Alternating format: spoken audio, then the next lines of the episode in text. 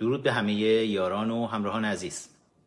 امیر عباس فخرآور هستم، سیاوش در سنای کنگره ملی ایرانیان. این افتخار رو دارم که در کنار شما، در کنار همکاران عزیزم در کنگره ملی ایرانیان بتونیم انعکاس دهنده صدای شما ایرانیان عزیز در سراسر کره خاک باشیم. اینور بچه‌های اینستاگرام هم همراه ما هستند، با وجود همه فشارهایی که رژیم داره وارد میکنه الان به اینستاگرام، ولی خب همراهمون هستند و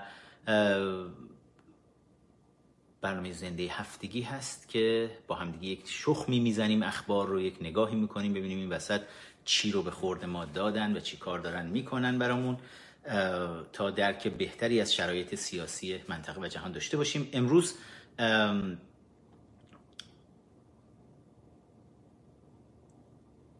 اتفاقات خوب زیادی داره میفته. همین امشب جواد ظریف رسیده به روسیه، رفته تا با لاوروف دیدار کنه. درباره اینکه این دیدار چی هست، چی کار دارن میکنن، برنامهشون با روس‌ها چیه. جواد ظریف ظرف یک سال گذشته فکر میکنم هفتمین هشتمین باری هست که داره میره روسیه و خب بالاخره باید برن مستعمره روس‌ها کردن ایران ما رو دیگه، باید برن دائم آخرین دستورات رو دریافت بکنن. ادعاشون میشه که بیش از سی ساله که دیپلمات ارشد هستن و پروفسور حقوق بشر و از این حرفا هستن، ولی واقعا چیزی جز نوکر روس‌ها نیستن. درباره جواد ظریف و سفرش صحبت خواهیم کرد که وزیر نیرو رضا اردکانیان رو هم با خودش برده و یک سری قراردادهایی رو روس‌ها دارن دوباره به اینها تحمیل میکنن توی آخرین لحظات. درباره اون صحبت میکنیم که چه اتفاقی داره میفته.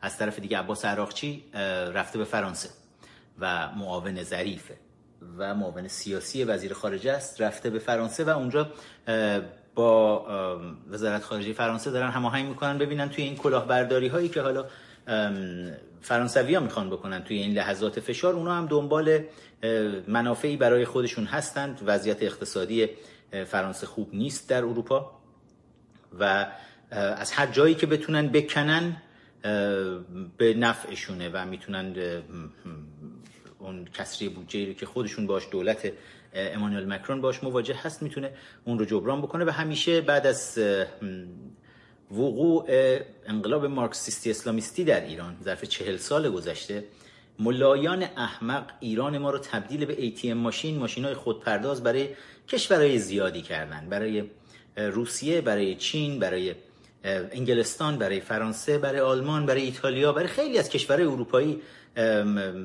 عملا ما تبدیل به ماشین خودپرداز شدیم که هر وقت اینا کسری بودجه از هر جا داشتن، اومدن یک کلاهی گذاشتن سر این نادونهایی که به اسم حاکمان بر صندلی قدرت نشستن توی ایران و کلاه گذاشتن سرشون، هم کاری نداره. بهتون گفتم بهره های هوشی بسیار پایینی دارن دیگه. باهوش باهوششون که جواد ظریف دیگه، شما تو تهش رو ببینید که نادونهاشون دیگه وضعشون چجوره. ولی درباره این با هم دیگه صحبت میکنیم، یک نگاهی میکنیم به وضعیتی که در ایالات متحده آمریکا وجود داره، دروغ هایی که دارن میگن.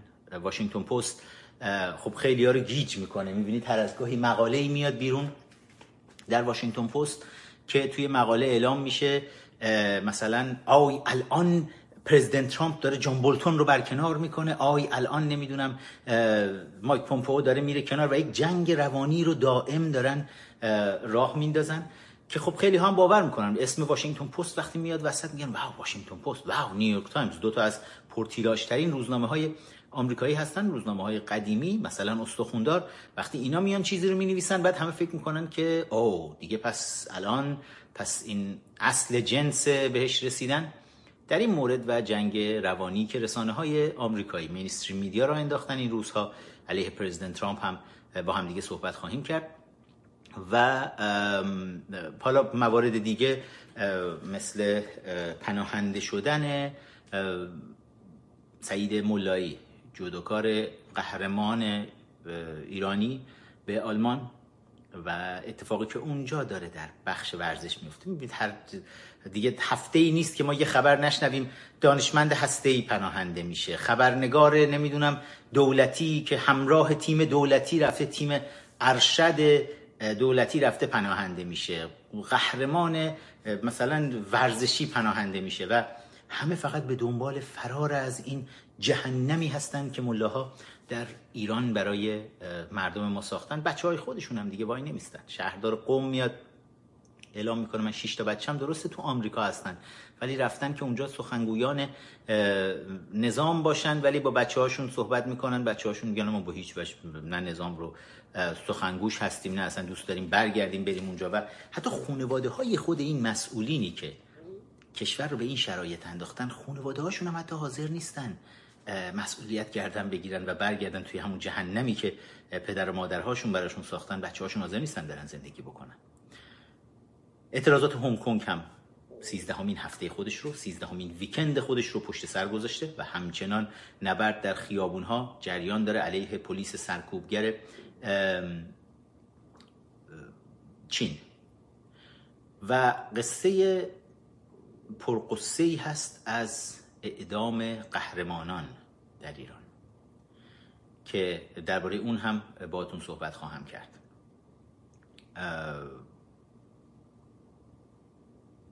آدریان دریا رو هم بهش یک نگاهی میندازیم.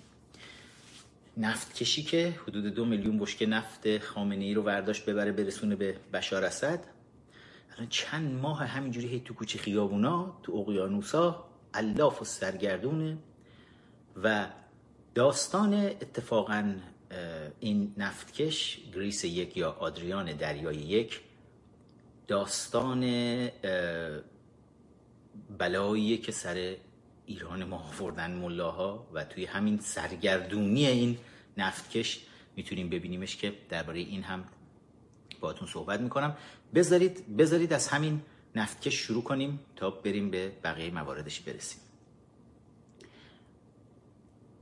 توی هفته های گذشته چندین بار براتون در این مورد گفته بودم که روزی ملاها بعد از حاکم شدن در ایران ما روزی دو میلیون بشکه نفت ما رو از زیر زمین کشیدن و به تاراج بردن.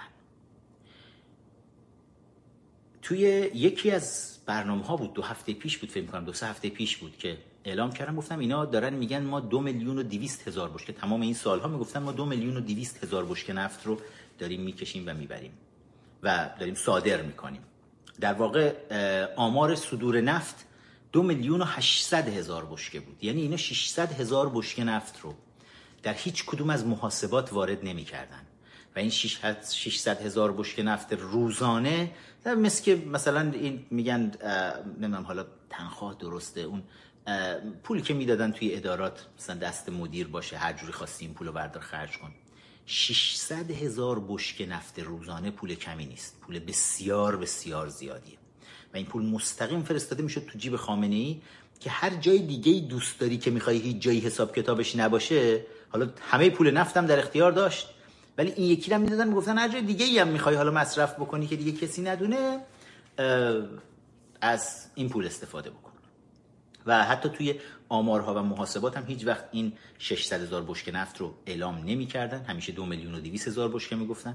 تو تمام تحقیقاتی هم که من یادم برای تحریم نفت انجام میدادیم همیشه به عدد دو ممیز دو میلیون برل دی میرسیدیم، همیشه به دو ممیز دو دهم میلیون بشکه نفت در روز میرسیدیم. تو تمام آمارامون این رو وارد کرده بودیم ولی خب الان میفهمیم که دو میلیون و هشتصد هزار بشکه بوده.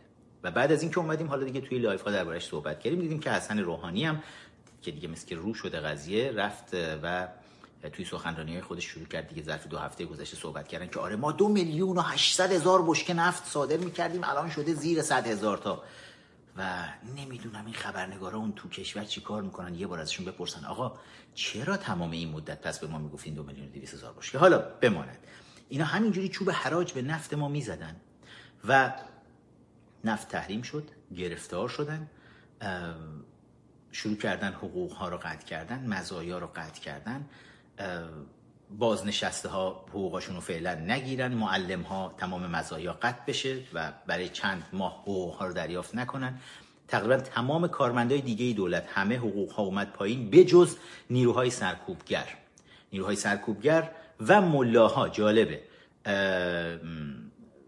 امامان جماعت، شبکه امامان جماعت که نمایندگان شخص سید علی خامنه‌ای توی تمام محلات کشور هستن. اینا اینا حقوق بگیرهای حکومتی ان. بعضیا حالا وقتی میبینیم جوونا میرن حق این امام جمعه ها رو میذارن کف دستشون گوشه کنار کشور، بعضیا میان فریاد وا مصیبت ها سر میدن. آقا این آخوندای بیچاره کاری نیستن، این آخوندا اینا تو میرن نماز میخونن توی مساجد تو محلات مختلف. نه از این خبرها نیست. امام جمعه ها توی تمام شهرها، تمام محلات، تمام روستاهای کشور، در همه جا امامان جماعت، اینا شبکه ای از امام جماعت هاست. این نیست که مثلا بگیم یه آخوندی از یه جایی بلند شه بگی من امروز تصمیم گرفتم برم امام جماعت مثلا فلان روستا بشم. امتحان بکنید، غیر ممکنه. باید حتما وارد این شبکه کثیف اس اس گشتاپویی رژیم بشه و بخشی از شبکه وفاداران به خامنه‌ای بشه اون آخوند، تا به عنوان یک آخوند حکومتی که به ولایت مطلقه فقیه التزام عملی و همه جوره داره بتونه توی لیست قرار بگیره که بره بشه امام جمعه هر جای کوچیکی یا بزرگی در کشور. پس اینا یک شبکه‌ای هستن که مستقیما از طرف خامنه‌ای دارن هدایت میشن و حالا جوونا میان باشون برخورد میکنن. دیدم میگن آخوندای بیچاره نگاه کنید، این آخونده حالا جدیدن هم که راه افتاده توی کشور، راه افتادن آخونده دارن با مردم با محبت مثلا رفتار میکنن. یکی دیدم توی توییتر نوشته بود که برای من خیلی جالب، حالا اگر عبارتش درست یادم نباشه گفته بود که من برام جالبه بدونم کیه که با زیرپوش، چون عکس مچ انداختن این یک جوانی رو دیدیم توی سواحل شمال کشور با یک آخوندی که بعد نوشته بودن که آخوندا دارن حس نمیدونم شادی و تراوت و اینجور چیزها رو به جامعه میارن اینا، و توی توییتر پرسیده بودن که آخه کیه که احساس شادی و تراوت بکنه از اینکه با زیرپوش توی ساحل باشه و با یه آخوندی بخواد مچ بندازه و حتی با خانواده خودش هم نتونه تن به آب بزنه. این چه جور آخه شادی بره؟ و این حالا آخوندا عمو زنجیر باف دارن بازی میکنن با خانواده ها کنار ساحل. من توصیه میکنم عمیقا به خانواده ها بچه های خودشون رو کنار این آخوندا نذارن. اینا بیمارن بیچاره، دست خودشون هم نیست. حوزه علمیه بشکه با اینا جمله بسازید، اتفاقاتی افتاده، بیمارن و بچه هاتون رو وقتی کنار اینها بذارید منتظر هر اتفاقی باشید که رخ بده. و حالا رژیم داره سعی میکنه مثلا رابطه ملاها رو با مردم بیاد خوب بکنه، بگه نه اینا خوبن. ولی حتی همونایی که دارن میرن توی سواحل با مردم سعی میکنن بازی بازی بکنن، اونها هم مزدوران خامنه ای و حقوق بگیران حکومتی هستن که دارن دقیقاً حقوق دریافت میکنن برای اینکه وجهه رو درست بکنن اگر امکانش براشون وجود داشته باشه و هنوز فرصتش رو داشته باشن که بخوان این کارو بکنن. ولی به نظر نمیاد که این امکان رو داشته باشن که بیشتر از این بخوان، یعنی اون تخریب سنگینی رو که علیه روحانیت و تشیع سیاسی حاکم ایجاد شده بتونن بیان و درستش بکنن. ولی حالا گفتم فریاد وا مصیبت ها سر میدن که با آخوندهای بیچاره جوونا چی کار دارن، چرا میکشنشون، اینا کاری نیستن.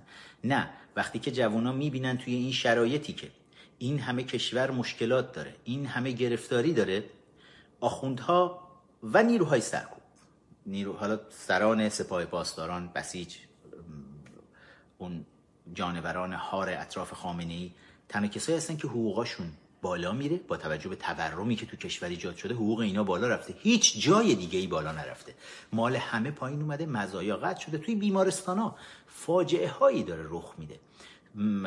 تمام عملا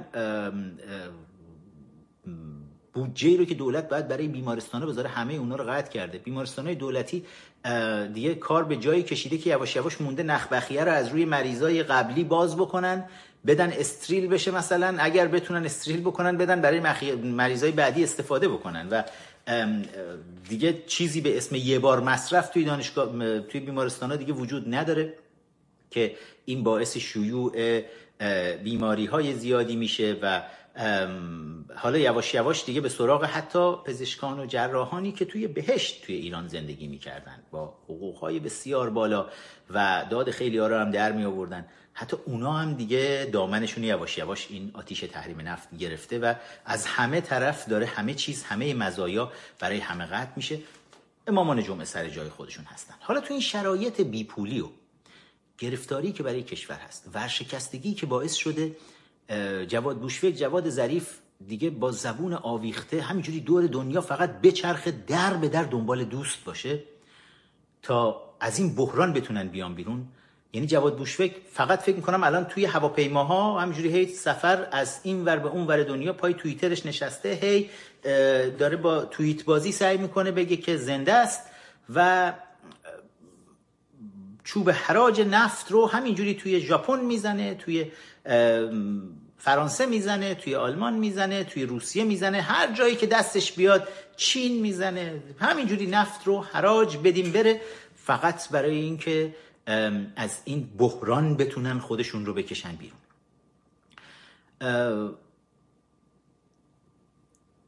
توی تمام این بیپولیا برامون باید خیلی جالب باشه که اصرار خامنه‌ای برای فرستادن اون دوتا میلیون بشکه نفت بر بشار اسد چیه دقیقا؟ اون کشتی چرا به هر قیمتی که شده بود باید میومد خودشون میرسون به سوریه؟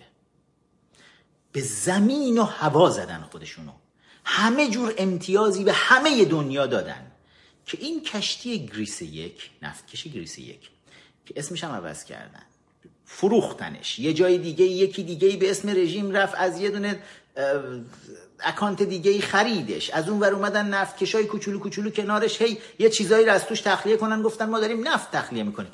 داستان این کشتی چیه که الان سه چهار ماه رژیم شاید صدها هزار مایل دریایی رو همینجوری هی این کشتی چرخیده فقط برای این که بتونه محموله خودش رو برسونه به سوریه و توی شرایطی که اگر آخوندها ادعا میکنن بر ایران حاکمن، اگه خامنه‌ای مثلا رهبر ایرانه، همین بغل گوشش این همه مشکلات مردم رو نمیبینه؟ این همه گرفتاری مردم چطوریه که همه چیز رو ول کردن؟ این گریس، آدریان دریا باید برسه به سوریه. اگر اینقدر که اینا پشتکار دارن که اینو برسونن به سوریه، یک هزارمشو گذاشته بودن که واقعا بخوان برای کشور، برای مردم یه کاری بکنن. به خدا باور کنید همون سی سال پیش تمام روستاهای کشور، همه مدارس سیستم گرمایشی و خنک کننده مناسبی رو داشت که این همه بچه ها توی زمستون ها از بخاری ها نسوزن، جزغاله نشن و این همه مشکلات و گرفتاری توی مناطق مختلف کشور نداشته باشیم. ولی برای حتی برای منی که معماهای زیادی رو از این رژیم حل کردم، الان باید بشینم احتمالاً یک کتاب جدیدی بنویسم که معمای این آدریان دریای یک چیه که خامنه‌ای با چنگ و دندون خواست بیاد و برسونتش به سواحل سوریه. ظریف اومد هی سر همه کلاه گذاشت، کار به جایی کشید که سر انگلستان رو کلاه گذاشتن، سر همه جای دیگه تهدید کردن، کشتی هاشون رو گرفتن و حتی کار به جایی رسید که صدای وزیر خارجه آمریکا رو هم در آوردن که تشری زد به انگلستان که به ظریف اعتماد کردنتون اشتباه محض بود و پشت پرده سیاست چه قولهای عجیب و غریبی هم رژیم داده. بماند قبلا دربارش براتون گفته بودم که زنگنه توی همین ماجرای فروش نفتشون به هند هفته پیش دربارش صحبت کرده بودیم که یه دفعه امانوئل ماکرون اومد و گفت که من میانجی میخوام بشم. چرا؟ چون هند میخواد بیاد قرارداد ببنده با فرانسه. نخست وزیر هند میاد در حاشیه اجلاس سران هفت کشور صنعتی به ماکرون میگه تو بیا واسطه شو لطفاً، ایران میخواد به ما نفت مجانی بده. بعد تو قرم قرمش زنگنه میاد میگه برای ما الان قیمت نفت مهم نیست، الان برای ما فقط مهمه که نفت رو بدیم بره، استخراجش بکنن، فقط بدن بره، بگن ما دادیم رفت الان نفت رو و فقط از بازار دنیا به طور کامل حذف نشن و فقط اینجوری با چی میگن باج دادن نفت مجانی به فرانسه، به ژاپن، به هند، همه اینا الان دارن برای خودشون با دومشون گردو میشکنن که ملاهای احمق حاکم بر ایران نفت ایران رو، سرمایه کشور رو مجانی دارن میدن به اینا بره دیگه. دیگه میگن پولم ازتون نمیخوایم. نمیتونن بگیرن پول رو چون سیستم بانکی بسته شده روشون و الان فقط اونا هم نگرانن که اگه نفت مجانی رو بخوان بگیرن بازم دوچار مشکل بشن. میان میرن واسطه میکنن آمریکا رو که بیا وسط. همشون با هم دارن میخورن، هم شینزو آبه داره این وسط میخوره، هم امانوئل ماکرون داره میخوره، هم نخست وزیر هند، همه با هم دیگه دستشون توی این کاسه نفتی هست که آقا وقتی دارن مجانی میدن چرا نگیریم. این وسط واقعا مهم نیست، نه برای اروپایی‌ها مهمه که چه بلایی داره سر مردم ایران میاد، نه برای مله‌های حاکم بر ایران و نوچه‌هاشون مثل زنگنه و ظریف و اینا مهمه. اصلاً مهم نیست. اینکه صندلی حفظ بشه و بتونن روی صندلیاشون بمونن مهمه. امانوئل ماکرون میاد، حالا باز توی رسانه‌ها اخبار مختلف و عجیب غریبی را آوردن ریختن که آی نمیدونم مذاکراتی در پشت پنجه انجام شد، پرده انجام شد. بعضی از این خبرگزاری‌های زرد میو نیوز و این حرفا هم اومدن نوشتن ما میدانیم، اخبار موثق داریم از بیت رهبری که در آن پشت رفتند و اینا یک هیئتی از جمهوری اسلامی مذاکرات رو تکمیل کردند و دیگه تموم شد و الان آمریکایی ها هم قول کامل دادن، گفتن که ما دیگه همه چیز رو پذیرفتیم و, و توی همین اجلاس هفت که هم اومدن. نه، از این خبرها نبوده. امانوئل ماکرون میزبان اجلاس سران هفت کشور صنعتی بوده و اونجا میاد، اخبار رو اگر درست دنبال میکردید، به رئیس جمهور آمریکا میگه میگه من دارم سعی میکنم یه سری میانجیگریایی بکنم ولی برای اقتصاد خود ما خوبه، بذارید ما هم یه کلاهی بذاریم سر اینا، یه مقداری هم از اون ور قرارداد با هند میبندیم، هم از این ور نفت مجانی داریم از رژیم میگیریم و ما متحدتونیم دیگه. من جای دیگه حالا کمکتون میکنم آقای پرزیدنت ترامپ، شما اینور به ما کمک کنید که وضع اقتصاد فرانسه بد. و پرزیدنت ترامپ هم فقط برگشت بهش گفت گفت شما هر کاری میخواید بکنید بکنید، مواضع ما در قبال این رژیم همونیه که بود. حتی توی یکی از این مصاحبه‌هایی که با پرزیدنت ترامپ کرده بودن، پرزیدنت ترامپ برگشته بود گفته بود که اه من اه من می‌بینم خیلی از بچه‌ها توی کامنت‌ها دارن توی یوتیوب می‌نویسن لایک. دوستانی که توی یوتیوب همراه ما هستن لایک کردن رو فراموش نکنید. من حتما باید اینو همیشه بگم، لطفاً لایک بکنید، کامنت بذارید، سابسکرایب بکنید، مشترک بشید این صفحه یوتیوب رو. و میدونم بحث خیلی داغ، آدم توی بحث میفته و بعد فراموش میکنه این رو. مرسی، میبینم دوستان دست به کار شدن و این کامنتتون باعث میشه منم این وسط دیسترکت میشم. خلاصه آره، خبرنگار از پرزیدنت ترامپ سوال کرده بودن که این که رئیس جمهور فرانسه گفته که ما به توافقهایی رسیدیم و و رژیم قولهایی داده و قرار کارهایی انجام بشه و برجام پذیرفته بشه دوباره، این حرفا چیه؟ که پرزیدنت ترامپ گفت گفت نه، ما خودمون میدونیم، ما دولت آمریکا خودمون میدونیم چی کار میکنیم و هیچ کشور دیگه‌ای برای ما تصمیم نمیگیره. برای همه اون ضد آمریکایی ها، برای همه اون بسیجی ها، همه اون کمونیستا، همه اون چپ اعضای شبکه اهریمنی چپ بین الملل، برای همه مزدورای رژیم، برای همه لابیستای رژیم، برای همه ملاها، برای همه کسایی که دارن اینو میبینن، میخوام یک دور کوچولو فقط یادآوری بکنم. چهل ساله همه کشورهای دنیا پول خون نفت ایران رو خوردن، پولی که از مردم ایران داره دزدیده میشه و نفتی که گرفتن پولش رو دادن رژیم بتونه با اون پول مردم ایران رو سرکوب بکنه. کدوم دولت ها بودن، کدوم کشورها بودن که هیچ وقت این رژیم رو به رسمیت نشناختن؟ ایالات متحده آمریکا، اسرائیل، اگر اشتباه میکنم جاهای دیگه هم بودن، اگر روسیه بوده، چین بوده، کشورهای اروپایی بودن، ژاپن بوده، کره بوده، به من بگید ما بدونیم. ولی توی تمام این چهل سال که مردم ایران توسط ملاهای حاکم بر ایران شکنجه شدن، کشته شدن، دزدیده شدن، مورد تجاوز قرار گرفتن، آمریکا و اسرائیل دو کشوری هستن که به رسمیت نشناختن. حالا بعضیا سری میان میگن آقا پس مذاکرات مکفارلین چی؟ برای هزار و چند صدمین بار توی ماجرای مکفارلین ایالات متحده آمریکا اومده بود تا به مردم ایران کمک بکنه.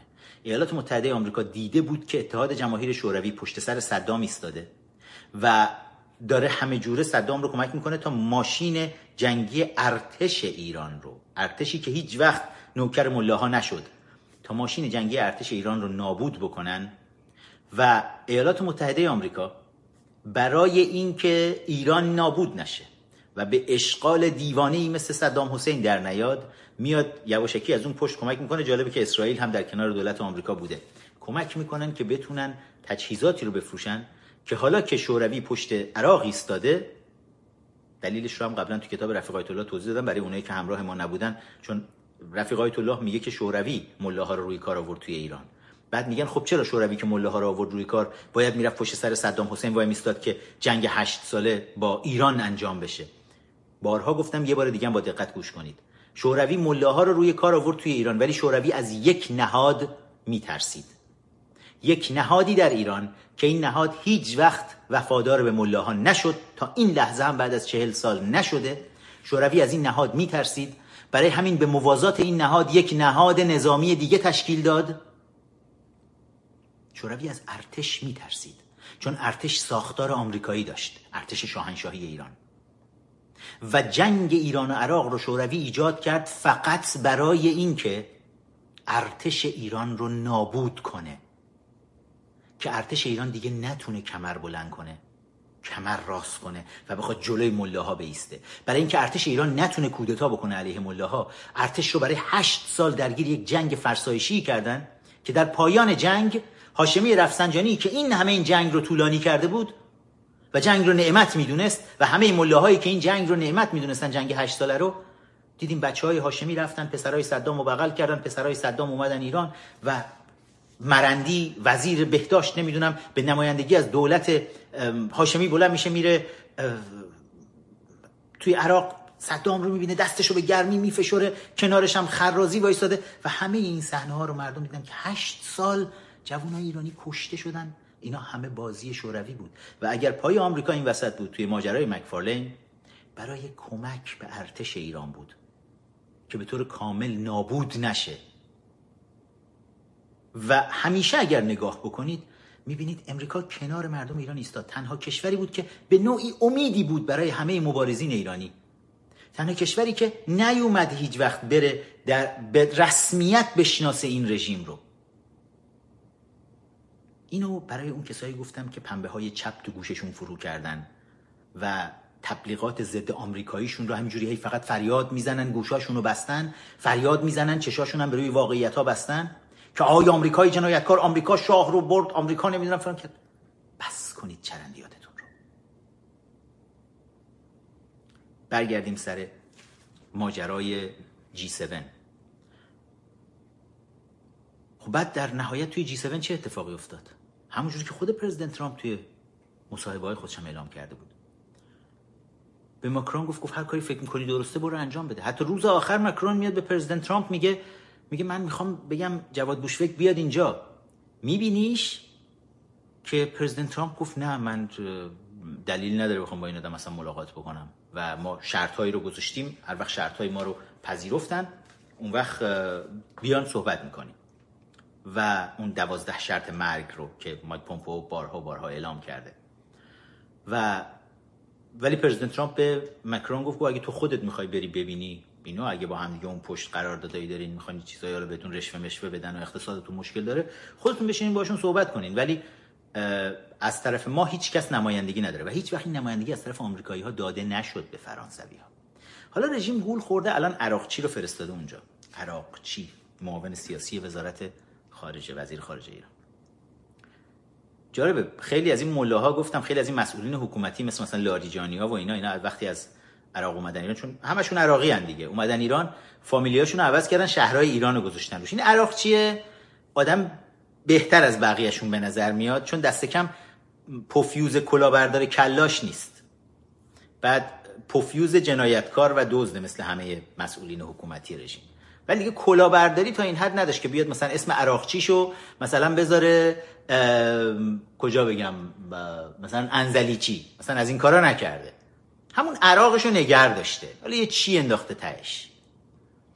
و این آقای عراقچی بلند میشه میره، دیروز فکر میکنم رفت فرانسه که با تیم وزارت خارجه فرانسه بشینن صحبت بکنن که پیشنهاد امانوئل ماکرون رو بررسی بکنن. پیشنهاد امانوئل ماکرون که خیلی ها رو دنبال دوچار توهمات کرده، اون رسانه های زرد رو، که وای دیگه تموم شد، مذاکرات پشت پرده انجام شد. نه آقا جان، پیشنهاد ماکرون یک کلاهبرداری فرانسویه، فقط برای اینکه یه دور دیگه هم بتیغن مردم ایران رو. وگرنه ماکرون نه نمایندگی از طرف دولت آمریکا داره، نه هیچ اختیاری بهش داده شده، نه هیچ چیز دیگه‌ای، و خودشون هم میدونن فرانسوی‌ها که هیچ چیزی وجود نداره، فقط بازی بازیشون رو دارن در میارن که بتیغن. رژیم هیچ وقت، چون شروطی که آمریکا گذاشته از اصلی ترین شروط اینه که برنامه‌های موشکی رو رژیم کنار بذاره. رژیم برنامه‌های موشکی رو هم کنار نخواهد گذاشت. این رژیم یک رژیم تروریسته. روسیه بهشون اجازه نمیده. اینا الان اسباب بازی دست روس‌ها هستن برای به هم زدن نظم نوین جهانی مثلا، و روسیه هیچ وقت نمیذاره کنار. لاوروف اون یک خرس قهوه‌ای کهنیه که مگه به این راحتی‌ها ول میکنن اینا؟ مگه پوتین به این راحتی‌ها ول میکنه؟ و توی این معادلات بین المللی حواسمون باشه بازی رسانه ها رو نخوریم. خیلی از رسانه ها فقط تلاش میکنن ما رو گول بزنن با برای اهداف خاص خودشون. بیبیسی فارسی که کاملا دستش روه، و بقیه رسانه های دیگه هم که الان رسانه های زنجیره‌ای فارسی زبانه به قول پرزیدنت ترامپ فیک نیوز هستن، تکلیف همشون روشنه. تلاش توی تمام خط خبری که دارن دنبال میکنن گول زدن ماست، پرت کردن حواس ما به جای دیگه است، ناامید کردن ماست که آقا دیگه مذاکرات انجام شد، همه چی تموم شد، قیمت دلار رو بیارید پایین، آقا از این ور مردم بیاید دلاراتون رو بفروشید، بریزید تو بازار، فلان بکنید. نه دیگه دیگه تموم شد، الان مذاکرات پشت پرده به نتایج نهایی خودش رسیده و شما سرتون بی کلاه میمونه. نه، هیچ کدوم اینا نیست. بچه اینستاگرام شاکی نباشید، من هی اینوری یوتیوب رو نگاه میکنم، بعد میدونید که حالا بچه های یوتیوب نشنون، بچه های اینستاگرام عشقید و از همه بیشتر من دوستتون دارم. اما پس ته این مذاکرات الان چیه؟ ظریف برای چی الان روسیه است؟ چند ساعت دیگه مذاکرات ظریف با سرگئی لاوروف داره شروع میشه، وزیر خارجه روسیه. و جالبه روسیه الان یه پیشنهادی گذاشته، حالا یه پکیج مثلا روسیه وسط گذاشته، پکیج پیشنهادی، بسته پیشنهادی، یه بسته پیشنهادی ماکرون وسط گذاشته. ماکرون از طرف خودش داره میتیغه، از اون ورم شینزو آبه هم از اون پشت با پر روی، با اینکه خامنه‌ای با دمپایی اومد زد تو دهنش، بازم شینزو آبه از اون پشت نشسته، بخاطر نفت دیگه داره سود میبره. اونا هم دارن کارهای خودشونو میکنن، ولی اونا بی سر صدا ترن، پکیج دیگه روشون نمیشه بدن. الان روسیه و فرانسه داغن دارن پکیج مکیج میدن. این بسته پیشنهادی روسا اینه که آقا شما میخواین نفتتون رو بدین به ما و ما میخواین نفتتون رو بفرستین سوریه. یعنی تهش ببین چیه آخر بازی. آخر بازی اینه که نفت رو بفرستیم سوریه. یعنی بازم خامنه ای اصلا براش مهم نیست تو ایران چه خبره. اینجوری نیست که اینا در به در بخوان نفت رو بفروشن که بخوان پول که حقوق کارمندای مثلا دولت رو بدن، حقوقای عقب افتاده رو بدن، که مثلا بیان امکانات رو در اختیار بیمارستانا بذارن. اصلا این نیست که اینا به فکر مردم باشن، مدارس رو بخوان تجهیز بکنن. نه، فقط همه این بسته های پیشنهادی اینه که ما چجوری نفت رو الان بفرستیم سوریه دوباره. و حضور جواد ظریف و رضا اردکانیان وزیر نیرو الان امشب توی مسکو، همینجا هم شاید جواد گوشفک نشسته الان تو هتلش داره اینو نگاه میکنه. گوشفک جان چطوری؟ برنامه‌شون اینه که یک راه جدیدی رو دارن پیدا میکنن با کمک اردوغان دیکتاتور ترکیه، که سه میلیون سه میلیون نفت رو بفرستن از طریق دریای خزر بفرستن برای روسیه. روسیه خودش مثلا یه میلیون رو اونجا نگر داره، یه میلیون هم از اون ور سر راه بدن به اردوغان، اردوغان نگر داره، بعد اردوغان بفرسته برای سوریه، یه میلیونش برسه دست بشار اسد. مثلا از سه میلیونی که از این ور میفرستن برای روسا، یه میلیون، ما داریم درباره میلیون میلیون بشکه نفت صحبت میکنیم. و ظریف این دفعه با خودش وزیر نیرو رو برده که مستقیم همونجا دیگه روسا گفتن بیار آقا تا داغه همینجا بچسبونیم امضا هم بکنیم بره، که سریع آقای رضا اردکانیان هم بشینه همونجا امضا رو بکنه و ترتیب قضیه رو بدن بر پی کارش. و همه هم و غم خامنه‌ای الان وسط این همه گرفتاری اینه که آقا کاکام قصاب سوریه بی نفت نمونه، اون با این نفت خیلی کارا داره میکنه و اون نفت رو از اون ورم بشار اسد تبدیل به پول سعی میکنه بکنه یه جورایی که بعد دوباره برسونه به حزب الله لبنان. حزب الله لبنان الان تو بی پولی داره دق میکنه، زده به سیم آخر. امشب گفتن بیایم حمله کنیم به اسرائیل چون واقعا داره بی پولی بهشون فشار میاره. از بی پولی سنگین حالا به عملیات انتحاری هم دارن دست میزنن دیگه، همه با هم دیگه با هم بریم رو مینا مینها. و خدا ما رو به راه راست هدایت کنه.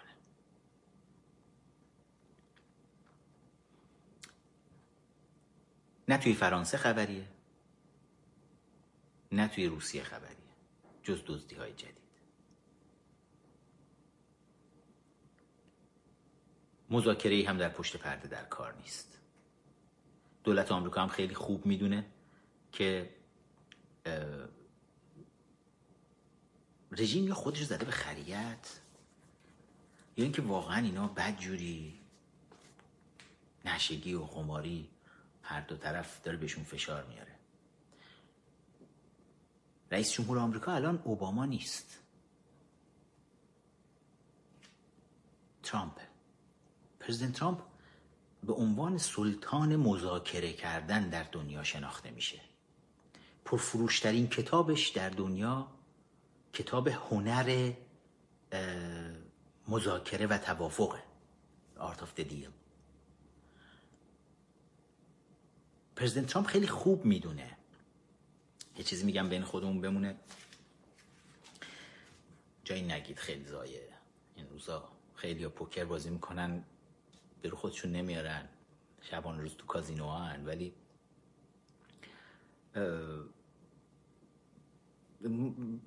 من پوکر دوست دارم، بازی هم میکنم و مثل خیلی های دیگه آماتورم نیستم و درباره پوکر یه چیزایی میدونم. دنیای سیاست دنیای پوکره. یه وقتی از شما سر میز پوکر بلوف میزنی، بعد تهش با دلت میلرزه نکنه نگیره، نکنه طرف احمق باشه، آماتور باشه، بلوفمونو کال کنه، بخونه، دخلمون بیاد. یه وقتی است فکر میکنن داری بلوف میزنی، دستت قویه. یه وقتی هم هست بلوف نمیزنی، دستت قویه. الان برای اونایی که پوکر بازن میگم میدونن من چی دارم میگم. دستی که پرزیدنت ترامپ دستشه و پشت سرش هم اینجوری جان بولتون وایساده داره نگاه میکنه، اون ورش هم مایک پومپو، دوتایی وایسادن دارن نگاه میکنن به حریف پوکر رو سر این میز که ملاهای احمق حاکم بر ایرانن. دست پرزیدنت ترامپ رویال فلاشه، یعنی بالاتر از این دست وجود نداره. پرزیدنت ترامپ با دستای مثلا خیلی پایینتر های کارد یا مثلا پر خالی هم بلوفای سنگین زده گرفته. توی همین جنگ اقتصادی که با چین را انداخت، توی این جنگ اقتصادی پرزیدنت ترامپ شاید دستش مثلا توپر بود، دست قوی نبود، ولی رفت و با بلوف سنگین هم رفت، گفت آقا تعرفه رو میبندیم. مشکل اقتصادی هم پیدا شد، یه لحظه هم حس کردن داره بازار بورس سقوط میکنه، دموکرات ها خوشحال بلند شدن بشکن زدن جشن. توی رسانه ها حتی بیلمار نتونست مخفی کنه، یکی از خدایان تاکشوهای چپ آمریکایی مخفی نکرد، اومد وایساد شروع کرد چیز کردن که آره یک الان ما احتیاج به یه بحران اقتصادی سنگین تو آمریکا داریم، با اینکه میدونن بحران اقتصادی میلیون ها نفر رو زمین میزنه و هیچ کس هیچ کس از بحران اقتصادی در واقع حمایت نمیکنه توی آمریکا حالا یا هیچ جای دیگه دنیا، هیچ آدم عاقل این کار نمیکنه. ولی دموکرات‌ها الان همه با هم دیگه بشکن زدن که آقا اقتصاد الان سقوط کرد تو آمریکا، خودشون هم ضرر اقتصادی سنگین میکنن، چون خود همون آقای بیلمار تو خیلی از این شرکت‌های وال استریت خب سهامای گنده داره. وقتی داو جونز مثلا سقوط بکنه خود اونم کلی ضرر میکنه، ولی خوشحال بودن میگفتن بذار سهام سقوط بکنه ترامپ ضرر کنه انتخاب نشه. توی یه همچین شرایطی که تو هفته‌های گذشته برقرار بود، پرزیدنت ترامپ میگم با دست نچندان قوی جلوی چینیا خوند و چینیا رو به زانو در آورد که رهبر چین اومد اعلام کرد که آقا بیایید این جنگ اقتصادی رو تمومش کنیم، چون تمام بازارهای چین سقوط کردن و گفتن بیایید تمومش کنیم، یه مذاکره‌ای رو دوباره شروع، که مذاکرهشون الان دوباره داره شروع میشه. حالا میگم با اون دست بد وقتی پرزیدنت ترامپ خوند توی میز پوکر بین المللی، دستی که جلوی مولاهای حاکم بر ایران نشسته، احمقا، خامنه‌ای، ظریف، روحانی، بقیه مخلفات، اون جغله هایی که موهای هم دیگر میکشیدین هفته پیش، یزدی، لاریجانی، آقایون زامبی های عضو مجلس خبرگان رهبری، جزو شورای نگهبان، همه اینایی که تو کشور حاکمیت دارید میخورید و میدزدید و تجاوز میکنید و میکشید، اگر این دوگوله مغزتون یه فندق یه ذره بزرگتر بود میفهمیدید که دست ترامپ بلوف نیست جلوی شماها، جلو چین بلوف بود. جلوی شماها شما بالاتر از این دست ندارید، رویال فلاشه. یعنی تونسته رژیم رو بزنه زمین، دنیا رو مجاب بکنه که نفت ایران رو نخرن، نفت ایران از گردونه نفت بین المللی خارج شد. سپاه پاسداران، ارگان نظامی که شوروی به موازات ارتش ایران شکل داده بود، چون به ارتش نمیتونست اعتماد بکنه، سپاه پاسداران تروریستی اعلام شد و دنیا اینو پذیرفت. یعنی این نیست که فقط بگیم آقا اعلام کرد آمریکا کسی مهم نبود براش، نه، دنیا پذیرفت. حتی خود رژیم تو برنامه‌های قبلی بهتون گفتم مجبور شد، چون رژیم میدونه وقتی آمریکا میگه یه جایی تروریستیه تحریم میکنه تمومه، یعنی پایان عمر سیاسی اون جریانه، عمر سیاسی و اقتصادی.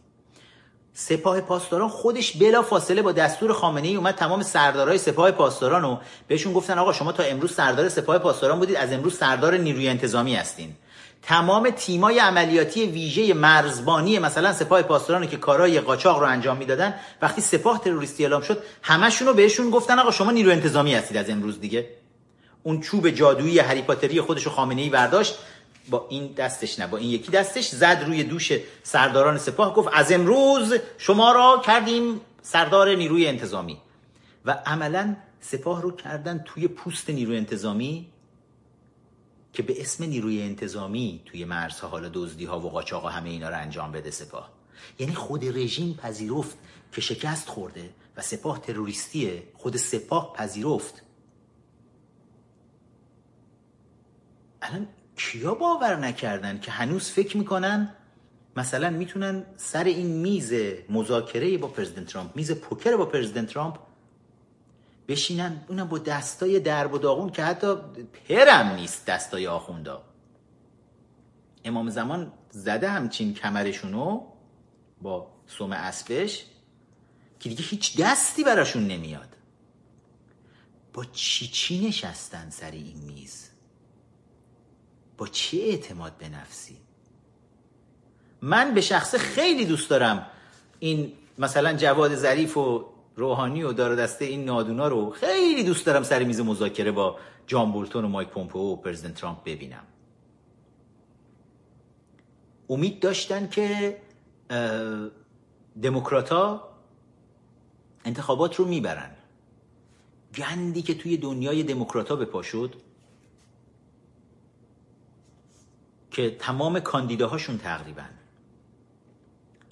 تحقیقاً بیست و سه چهار تا کاندیدا دادن، یه نمایش مسخره‌ای شد که عملاً ترامپ فقط داره بهشون میخنده.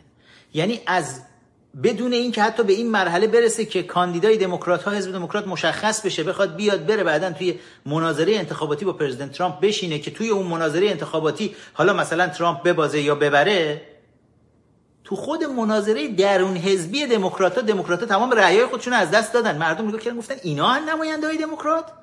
کار به جایی رسیده که حالا مشاورین سابق اوباما و نمیدونم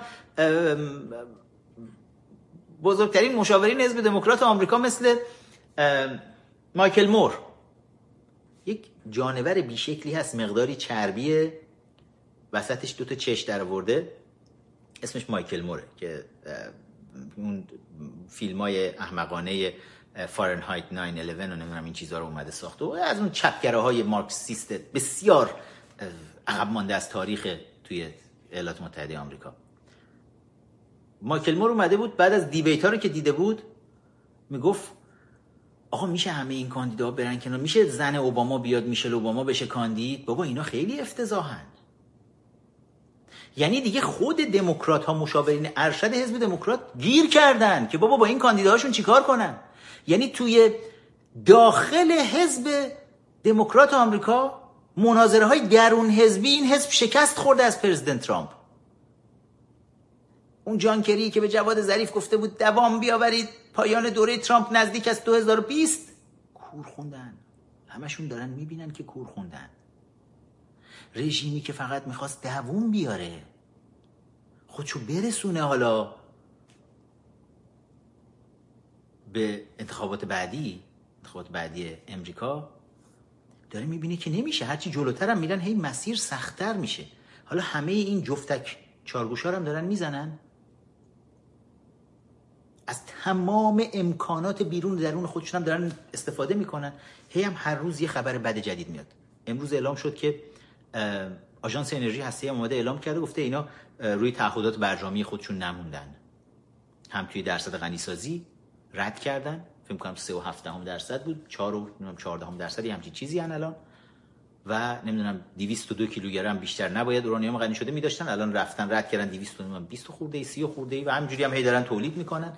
من من واقعا رفتارهای آخوندا رو نمیفهمم. یعنی آدم حتی اگر بسیار هم کودن باشه، آخه یعنی چی این همه گرفتاری داری؟ آقا غنی سازی اورانیوم الان برای چیه؟ دقیقاً دقیقاً دنبال چی هستی؟ یه همچین کار گرون قیمتی یا ماهواره هوا کردنتون چیه لامصبا؟ ظرف سه چهار ماه گذشته چند بار هی ماهواره هوا کردن، البته اومدن هوا کنن، هی نفهمیدن. ماهواره اول یه خورده رفت بالا، هی گفتن الله اکبر الله اکبر الله اکبر یا امام زمان علیه الله اکبر، قطع شد. ای چی شد؟ ماهواره دوم چند متر تازه کمتر رفت بالا، تا اومدن میگن الله به اکبرش نرسید، افتاد با ای. این یکی ماهواره، حالا ماهواره دوم خیلی جالب بود. پرزیدنت ترامپ توی جلسه پنتاگون رفته بود نشسته بود اونجا، بریفش کردن قشنگ، گفتن آقا ایران داره میفرسته، چون رئیس جمهور این دستور رو باید بهشون میداد و پرزیدنت ترامپ گفت من خودم میخوام ببینم که چه جوری وزارت دفاع با چی داره میزنه اینا رو. اینا سلاح‌های کاملا جدید در نوع جنگ‌هایی که اصلا شناخته شده نیست برای مغزهای فندقی سپاهی‌ها، سپاهی‌های تروریست، بسیجی‌ها شناخته شده هم نیست. خب کشورهای مترقی‌تر دنیا برای چی همشون سر تعظیم جلوی آمریکا فرود میارن؟ برای چی فکر میکنید وقتی که پرزیدنت ترامپ میره، خب ناتو رو وقتی نگاه میکنیم میبینید توی ناتو آقا کشورهای خیلی گنده‌ای اومدن عضو ناتو هستن الان. پرزیدنت ترامپ میره تو مقرشون، برمیگرده میگه که آقا ما دلیل نداره از شما حمایت بکنیم، پولتون رو بدید، و همشون رو وادار میکنه که هیچ کدوم از رئیس جمهورهای قبلی از ریگان به اینور همینجوری هی تلاش کرده بودن، بوش پدر، کلینتون، بوش پسر، اوباما، هی میگفتن به این کشورهای عضو ناتو آقا ما این همه از جنگ جهانی دوم به اینور تو تمام دوران جنگ سرد هواتون رو داشتیم، بابا لامصبا سهمتون رو بدید که ما ارتش آمریکا رو داریم میفرستیم، این هوای شما رو داره شوروی نت بخورتتون یه وقت. خب بالاخره پول این ارتش رو کی میده؟ کشورها عین خیالشون نبود.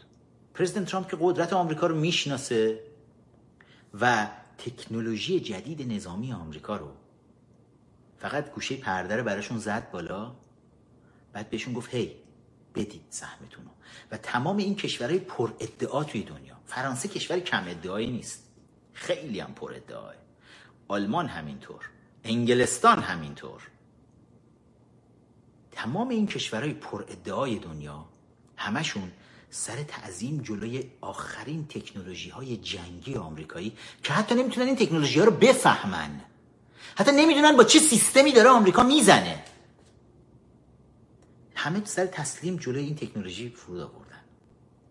من میخوام بدونم الان این وسط جهرمی دقیقاً چی میگه. یه جوونکی لامصب، البته سلطان دماغ ایران توهین نشه بهش، اسحاق اسحاق جهانگیری، ولی خب این چیزم جهرمی هم سلفی که میگیره خیلی ناجور میگیره. ماها که حالا ما سیگنچر بینی رضا شاهی داریم، باز ما هم باید مراقب باشیم، بینی‌های عقابیه. و ولی اونایی که گوشکوبی دارن مثل اسحاق دماغ، مثل جهرمی، اینا آقا گوشی رو نزدیک نکن لامصب. تو میبینی مثلا هشتاد درصد صفحه گوشی یک بینی میزنیش کنار، پشتش یک جوانکی ایستاده به اسم جهرمی جلوی یک، کاش بچه اینستاگرام اومده بودن این و روی یوتیوب من اینو نشون میدادم عکسو، بعد میبینی جلوی یه مربعی وایساده، چه شکلی بگم مربعه، حالا یه مربعی تصور بکنید الان پشت سر من، مثلا اون تلویزیون رو چیزتر ببینیدش، بزرگتر وایساده، بعد اینجوری میکنه ناهید امو جون سلام کن به پرزیدنت ترامپ، به دونالد ترامپ گود مورنینگ بگو. آخه بچه قرتی، اینجاست که شاعر میگه کجا تو بزنن نمیری. هنوز سه روز نشده که با یه چیزی که نمیدونید چی بود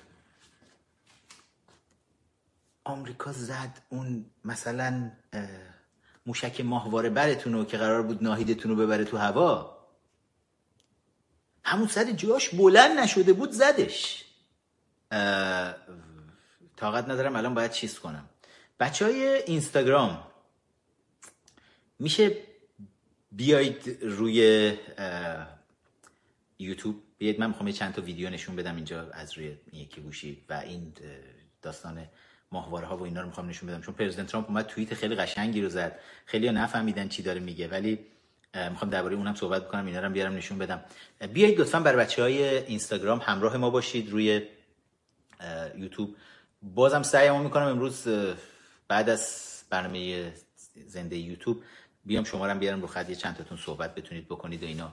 و مرسی از همراهی همیشگیتون. توی توی یوتیوب با من همراه باشید. بچهای یوتیوب هم لطفاً لایک بکنید، کامنت بذارید، سابسکرایب بکنید این پایین. مشترک بشید حتما. من بچهای اینستاگرام بعضی میگن یوتیوب نداریم. بچه‌ها یوتیوب ندارید توی یور تایم تیوی ببینید الان. از طریق ماهواره شبکه ماهواره یور تایم تیوی یا از طریق او اصلا داره خود به خود قطع هم میشه، دو دقیقه شد، یه دقیقه و پنجاه ثانیه الان داره به من میزنه، به یه ساعت آخرش رسیدیم. حالا من وجدانم کمتر معذبه دیگه، یعنی یه ساعت رو باهاتون بودم بچه ها.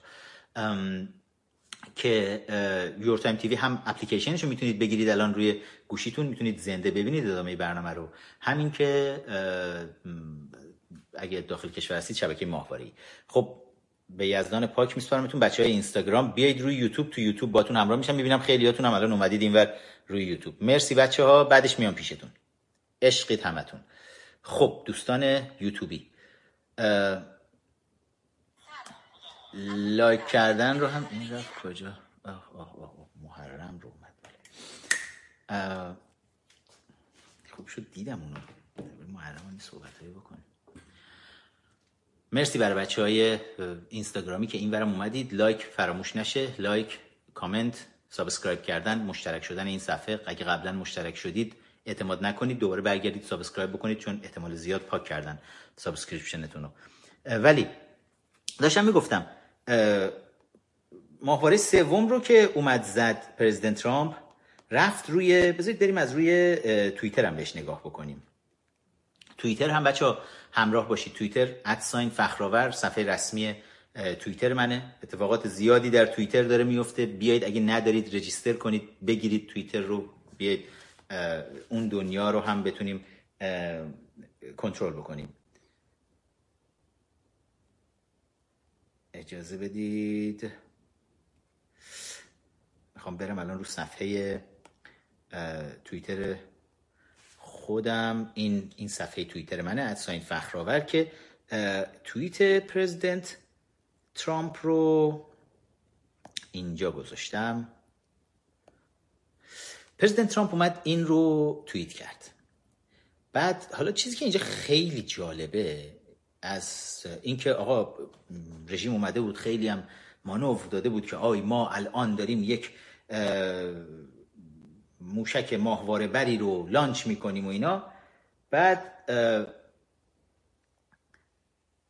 پرزیدنت ترامپ این عکس رو گذاشت بالا. به عکس یک نگاهی بکنیم، دقتی رو که عکس داره به دقت نگاه بکنیم، حتی حتی کلماتی که دور این زمین نوشته شده روی زمین از ماهواره ببینید چقدر دقیق گرفتن که محصول ملی، اقتدار ملی قرار بوده. مثلا این ماهواره بری که اینا از روسا میدزدن، هی روسا بهشون میدن، میگن آقا مثلا پنجاه میلیون بشکه نفت به ما بدید، ما به جاش به شما یک ماهواره موشکی میدیم که ماهواره میبره. اینا پنجاه میلیون بشکه نفت رو میدن، بعد اینو میگیرن، این حتی بالا هم نمیره. یعنی ببینید چه جوری تاراج میخوریم چپ و راست از همه بر. و خلاصه پرزیدنت ترامپ این عکس رو میاره میذاره که توی عکس دقیقاً هم توضیح دادن که آقا یه وسیله نقلیه اینجا بوده که damaged support vehicle، ویکل همون وسیله نقلیه است در واقع، که این برای ساپورت همین موشکی، یعنی داشته هدایت میکرده، کارهای این موشکی رو انجام میداده، این نابود شده. بعد که یک damaged سفیر موبایل ایرکتور لانچر که یه با سیستمیه که اینا سیستم مثلا کنترل راه دوری بوده که از طریق این سیستم میخواستن لانچ این چی میگن پرتاب این موشک ماهواره بر رو کنترل بکنن.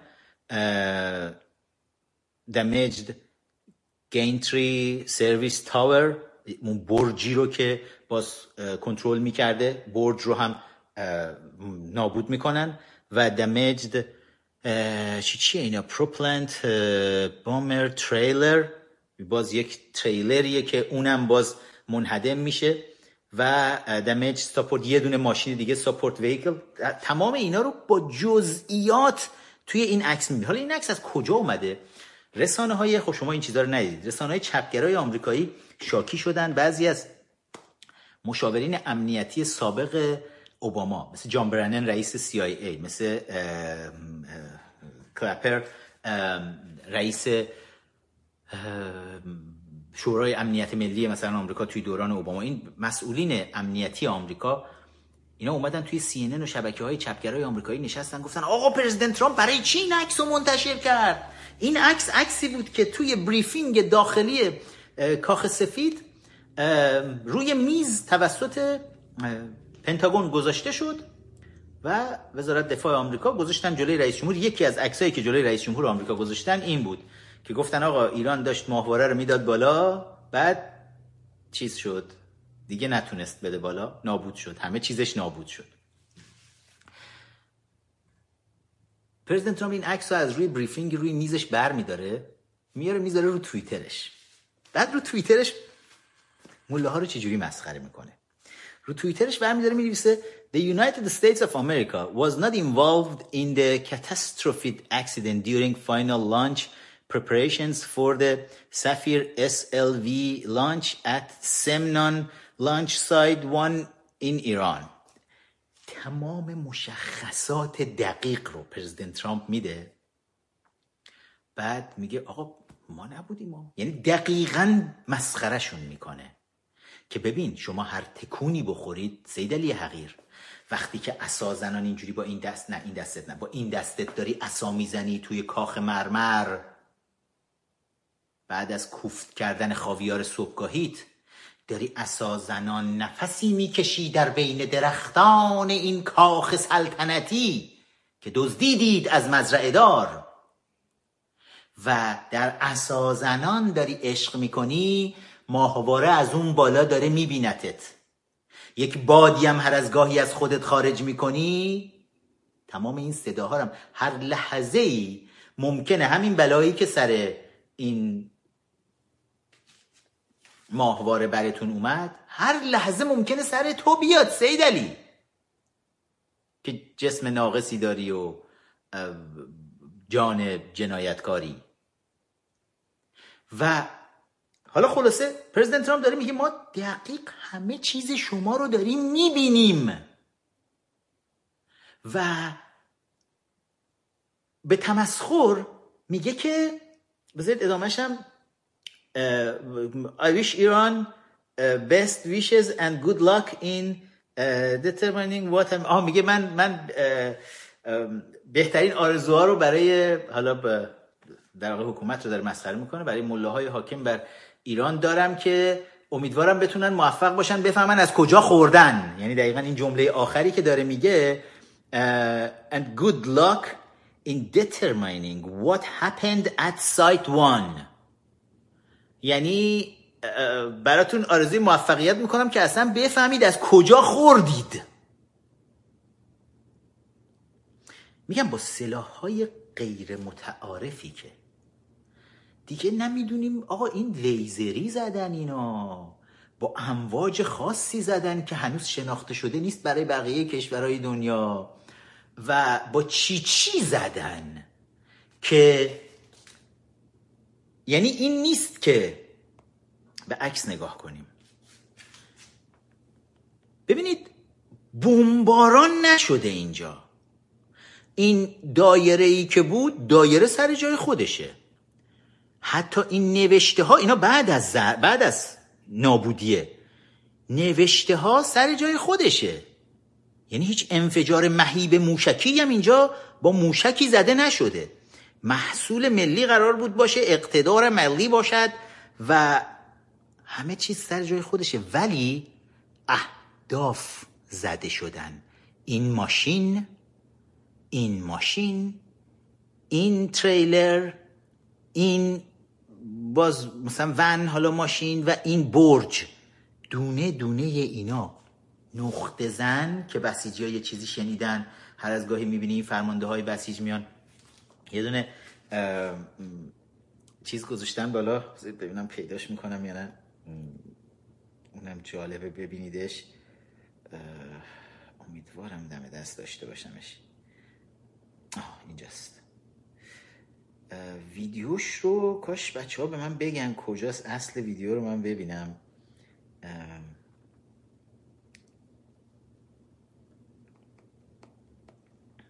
حالا برید خودتون حتما ویدیو رو دیدید، لازم نیست من چیز کنم.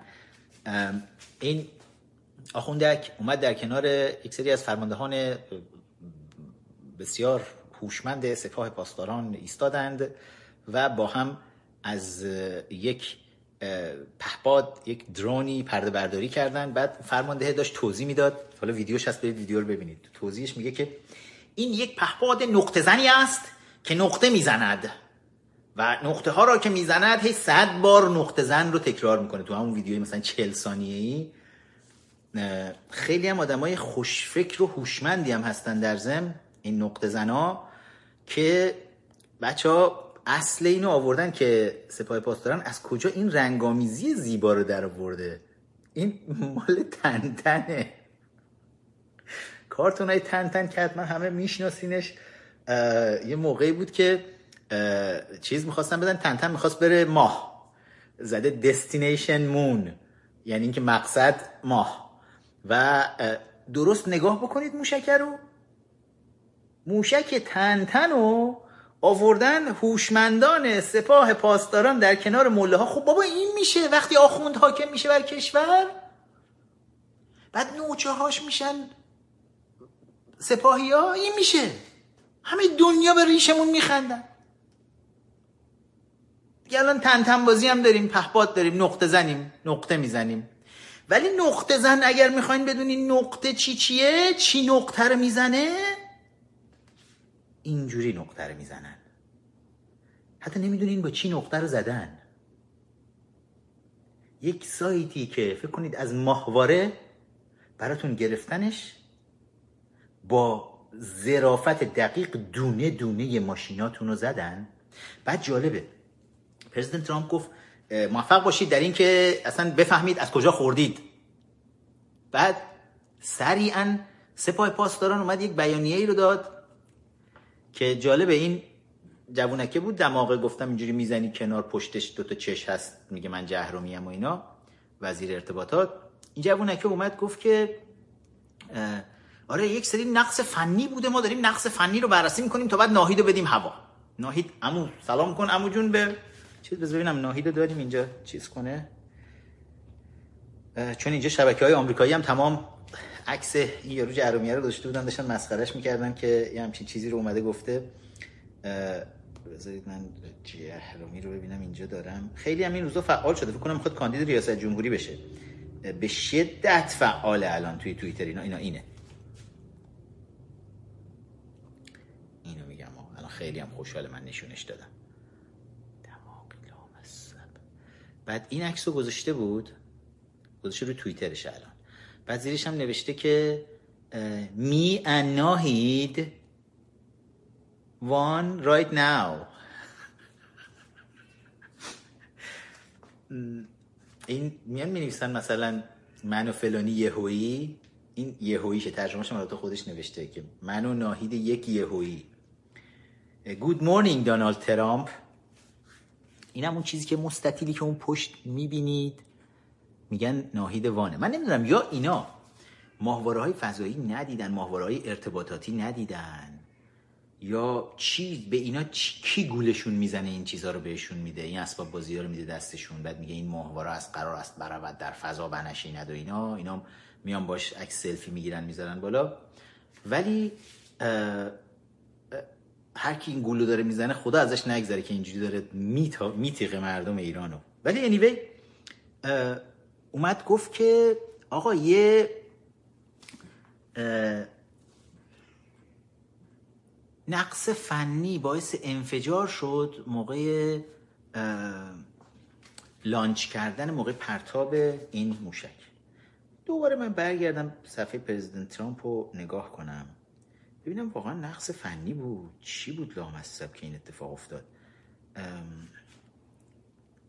آقای جهرمی خالی بند، اگه نقص فنی باشه انفجار بشه، خب مثلا انفجار بگیم اینجا باشه توی این موشک برتون، چی میگن، ماهواره برتون منفجر شد، مثلا منفجر شده باشه اینجاها آتیش میگیره و یه خسارتی وارد میشه. اگه خیلی انفجار بزرگ باشه همه اینا نابود میشه.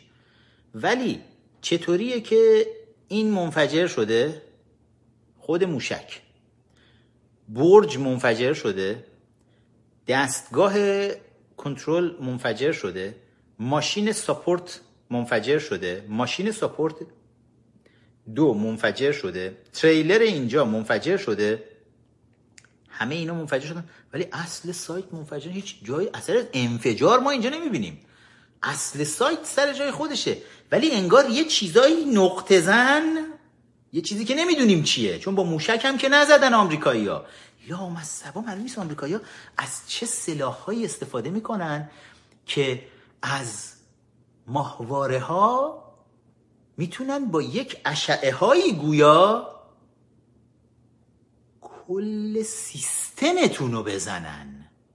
یعنی تو سیستمتون چنان اختلال ایجاد میکنن که سیستم از درون خودش منفجر میشه. حالا این روش های جنگی جدید آمریکا چیه؟ من مطمئنم که با این روش ها سپاه پاسداران میتونه بره با خشتک اون یارو سپاهیه بود، نشسته بود رو نقشه تنگه هرمز، میخواست تنگه رو ببنده براشون. مطمئنم این چیزا جواب میده. ولی به هر صورت خوبه که مردم ایران همه دستشون بیاد که این هیولایی که رژیم از خودش ساخته چه هیولایی هم نیست، جنایتکاری بیش نیست.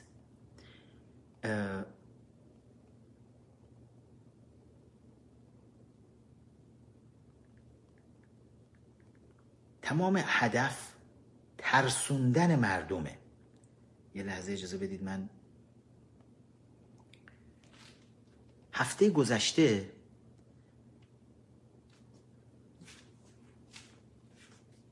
توی کازرون اومدن حمیدرضا درخشنده رو اعدامش کردن. من یادم اون موقع توی اخبار اومدن گفتن که وقتی که درخشنده در یک اقدام شجاعانه امام جمعه کازرون رو، که امام جمعه کازرون یکی از اون لاتولوتای جنایتکار بود، اسمش چی بود؟ خدای خورسند، خورسندی، همچین محمد خورسندی، همچین چیزی بود گویا، که بذار ببینم اسم، محمد خورسند داره، لاتی بود. اونایی که کازرونی هستن میدونن این کی بود. از این نوچه های ولایت، نوچه های خامنه‌ای که توی دزدی و تجاوز به مردم و تجاوز به ناموس مردم و جنایت و قتل و اینا کم نذاشته بود دیگه. حمیدرضا درخشنده میاد حق اینو میذاره کف دستش. توی اون داستانی که بهتون گفتم، جوانای کشور دیگه به حرف ماها گوش نمیکنن. رفتن که آخوند رو، نه فقط فرهنگ آخوندیسم رو از کالچر و فرهنگ ما ایرانی ها حذف کنن، حتی شده فیزیکی هم اینا رو دیگه حذف کنن. آقا اینا این زبون رو میفهمن، آقا اینا با همین زبون اومدن بالا و این بچه ها دست به کار شدن، تو گوشه گوشه کشور دست به کار شدن که اینا رو بزنن. و من توی هفته های گذشته، ماه های گذشته و یکی دو سال گذشته این بحث آخوندکشی رو دائم براتون گفتم که ما الان امروز ما در دهه آخوندکشون در ایران داریم زندگی میکنیم. آقا ما بعد وقتی که عضو مجلس خبرگان رهبری میاد اعلام میکنه میگه مردم از ما نفرت دارن، خب حتما یه چیزی هست داره اینو میگه. بذارید اینم توی توییتر دقیقا نشون بدم. بریم روی توییتر بیل هایزر، یکی از این دوستان آمریکاییمون که اتفاقا بسیار از نزدیک داره دنبال میکنه، از دوران پرزیدنت ترامپ ایشون توی ادمنستریشن بوده، و روی توییتر خودش جورج ویلیام هایزر رو اگر ببینید توییترش رو، توییترش اومده این تصویر رو پست کرده، عضو مجلس خبرگان رهبری که اعلام میکنه آقای هاشم هاشمزاده حریصی، یکی از این انقلابیون آدمکش تندروی اول انقلاب مارکسیستی اسلامیستی سال پنجاه و هفت بود، هاشم هاشمزاده حریصی، و که اومده گفته، همین چند روز پیش این رو اعلام کرد. من دقیقاً میخونم از روی جملهش، میگه مردم انقلابشان را دوست دارند. آره بکلا. نظام اسلامی چه بدی دارد که مردم از آن بدشان بیاید؟ سوال میکنه. مردم از ما بدشان میآید، از ما ناراضی هستند. که این مطلب توی وبسایت جماران میاد منتشر میشه و و خیلی هم سرصدا میکنه که حالا مثلا یکی از اعضای مجلس خبرگان رهبری هم اومده گفته مردم از ما نفرت پیدا کردن. یه واقعیت دارن میبینن، نمیتونن انکار بکنن. توی جامعه مردم از آخوند نفرت پیدا کردن. آخوند تو جامعه نمیتونه بیاد بیرون، نمیتونه بیاد بیرون با لباس آخوندی میاد بیرون، امنیت نداره تو کوچه و بازار. این یک واقعیتیه که توی امروز کشور ما رخ داده. و حالا حمیدرضا درخشنده میاد حق یکی از اینا رو میذاره کف دستش. من یادمه توی زندان قصر، تو بند جنایتکارای زندان قصر، چهارده ماه رو من در تبعید تو بند جنایتکارای زندان قصر بودم. یعنی زندان قصر میتونم بگم آخرین سری زندانیانی که از زندان قصر منتقل شدن روزی که زندان داشت تعطیل میشد. اصلا نمیدونم این رو باید جزء افتخاراتمون بذاریم، جزء حضور در بخشی از تاریخ باید بذاریم، چی باشه که من و سه چهار نفر دیگه از زندانیای سیاسی آخرین زندانیانی بودیم که از زندان قصر منتقل شدیم. من رو حکم هشت سال زندان سیاسیم رو وقتی شعبه بیست و شش دادگاه انقلاب داده بودن به اتهام توهین به نمیدونم خامنه ای، تشکیل گروه غیرقانونی برای براندازی حکومت، نمیدونم نوشتن کتاب اینجا چاه نیست و فلان و اینا، و وقتی حکم رو بهم داده بود دادگاه انقلاب برای آزار بیشتر به جای اینکه منو بفرستن بند سیاسی زندان اوین، تبعید کردن به بند جنایتکاران زندان قصر، ماکسیمم سکیوریتی بند یک زندان قصر بود که بیش از هزار نفر قاتل و جنایتکار حرفه‌ای توی اون بند بودن اون موقع، و چهارده ماه رو من تو اون شرایط بودم. فقط یک معجزه‌ای بود که زنده موندم. و بعدش هم که زندان قصر رو شروع کردن، همون اونجا بودیم ما که تعطیلش بکنن، زندانی‌ها رو منتقل می‌کردن به تفکیک مثلا جرایم، داشتن می‌فرستادن تو زندان‌های مختلف توی رجای شهر و جاهای مختلف کشور اینا، و ما پنج شش نفر زندانی سیاسی بودیم که ماها رو منتقل کردن به بند سیاسی زندان اوین. و توی اون دوره توی بند جنایتکارای زندان قصر یادم حاج قدیر، اگه اشتباه نکنم سیزده سال بود توی زندان بود، همینجوری بلا تکلیف تو زندان بود، حکم به اتهام قتل همسرش آورده بود که تصادفی حاج قدیر کفاش بود، بعد یه روز خسته از بیرون میاد خونه، بعد گویا خانومش داشته خیلی مستاصل شده بود، خانومش هم توی خونه بچه‌ها اذیت می‌کردن و فلان اینا، و اینم خسته میرسه خونه، بعد همینجوری بساط کفاشی شد داشت میذاشت جلوی در خونه، زنه همینجوری شروع میکنه قر میزنه سرش، این یکی از این چیزا رو چی میگن پاشنکش کفشو برمی‌داره میزنه تو سرش، میگه بابا زن ساکت باش خستم، و خودش هم نمیفهمه چی شد. یعنی چیزی بود که خود حاج قدیر داشت برای من تعریف کرد. پیرمرد کوچولویی بود، مو هم نداشت و سیبیلی داشت و خیلی هم خوش صحبت بود توی زندان. چشاش هم بیچاره انحراف داشت و و وکیل هم نداشت توی زندان، نمیدونست چی کار باید بکنه اصلا.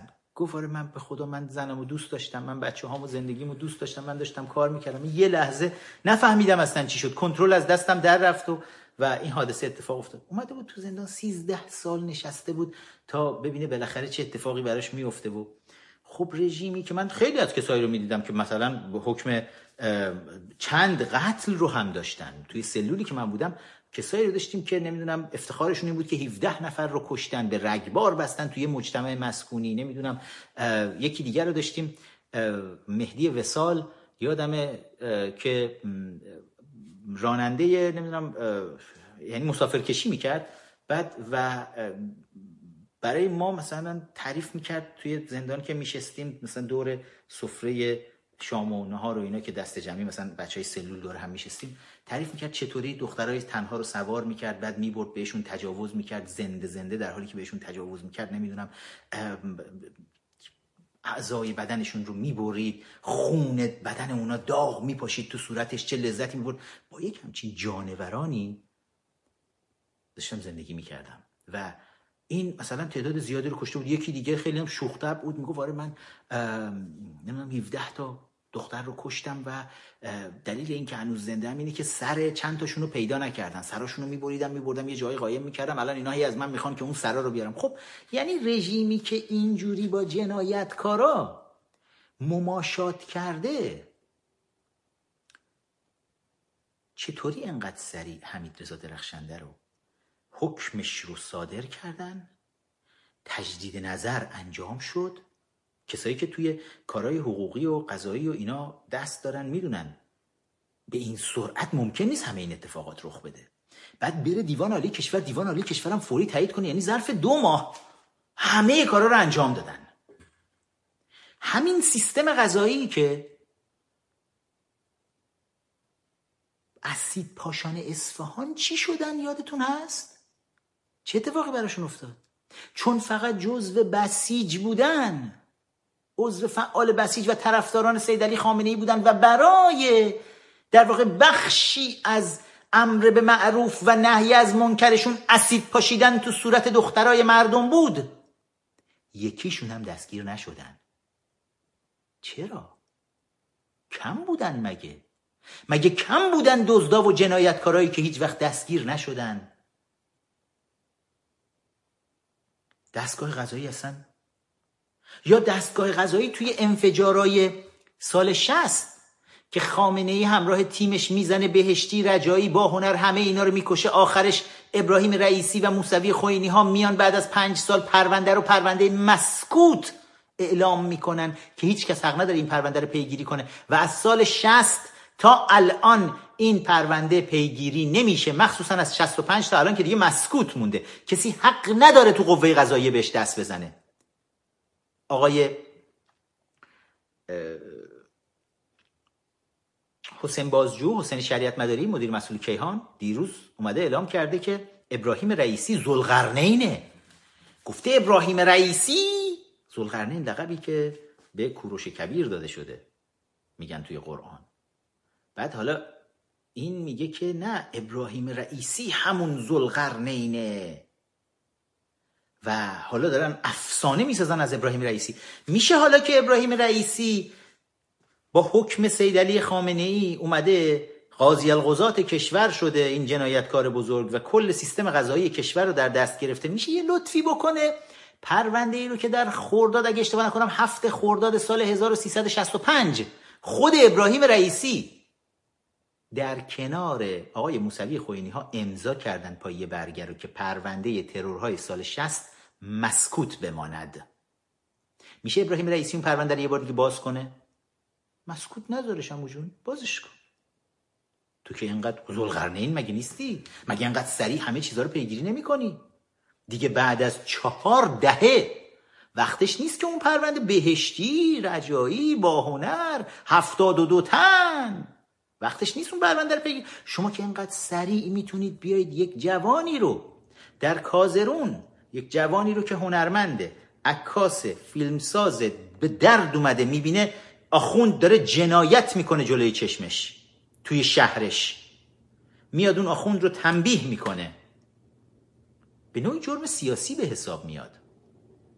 بعد شما بدون اینکه اجازه بدید اصلا وقت بکنه طرف بیاد دفاع بکنه، اصلا صحبتی بشه، اصلا پرونده روال عادی خودش رو طی بکنه، اولا که سریع دستگیرش میکنه. بعد دیدم تو تمام رسانه های اصلاح طلب و رسانه های نمیدونم شبه اپوزیشن و رسانه های جمهوری اسلامی و بیبیسی فارسی و ایران اینترنشنال و صدای آمریکا و رادیو فردا، همه اینا با هم دیگه یه جوری اومدن گفتن آقا این آدم میریه که روانی بود توی خیابونا راه میرفت، اصلا هوملس بود، کارتون خواب بود، تو خیابون داشت راه میرفت، همینجوری از روانیگری رفت زدی آخوندی رو کشت. بعد میبینین هم ویدیو ازش اومده بیرون که داره میگه باید این آخوندها رو تنبیه کنیم به خاطر بلایی که چهل سال سر کشور ما آوردن، به ناموس ما دارن تجاوز میکنن، اموال ما رو دارن میدزدن، دارن جوانهای ما رو میکشن، باید اینا رو تنبیه بکنیم که بدونن در آرامش کامل نمیتونن زندگی بکنن. پس کاملا یک مانیفست سیاسی داشته. خب فرقش با خسرو گل سرخی چپا چیه؟ چپا این همه خسرو گل سرخی رو هی میکنن تو کلهشون میذارن توی دیس حلوا حلوا میکنن. اونم میگفت من تروریستم، من باید برای فلان، این همه شعرها براش گفتن، افسانه ها براش گفتن.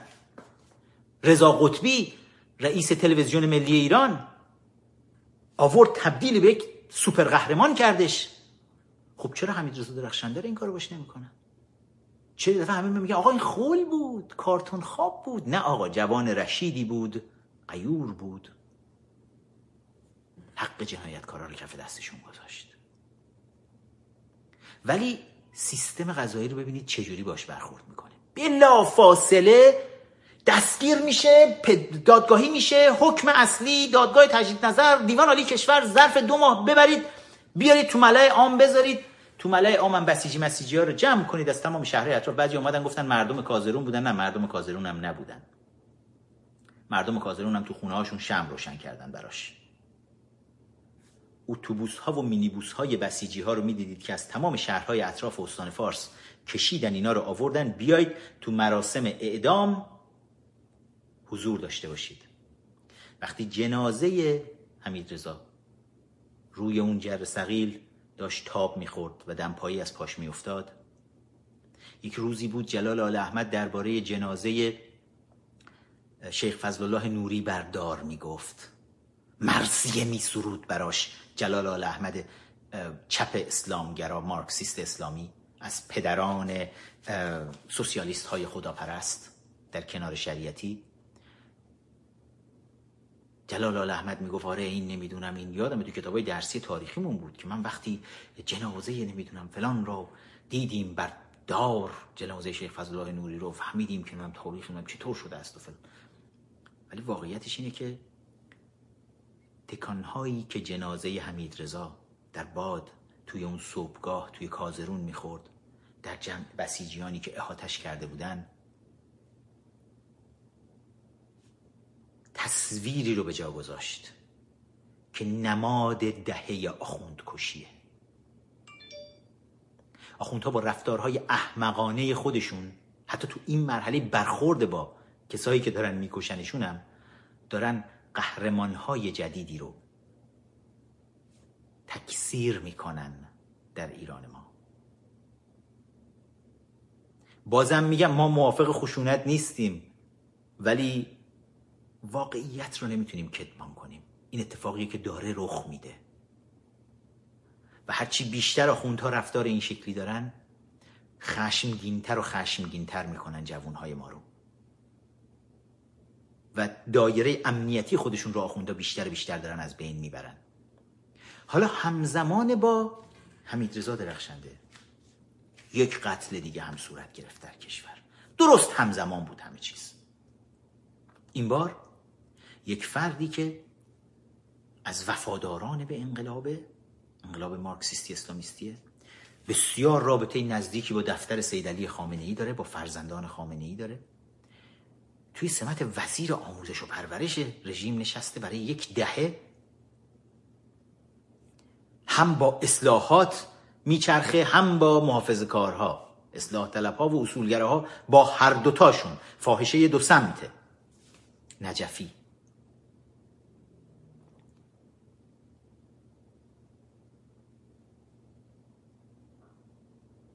با دختر خانومی ارتباط داره، میترا استاد، بعد میره باش ازدواج میکنه ازدواج میکنه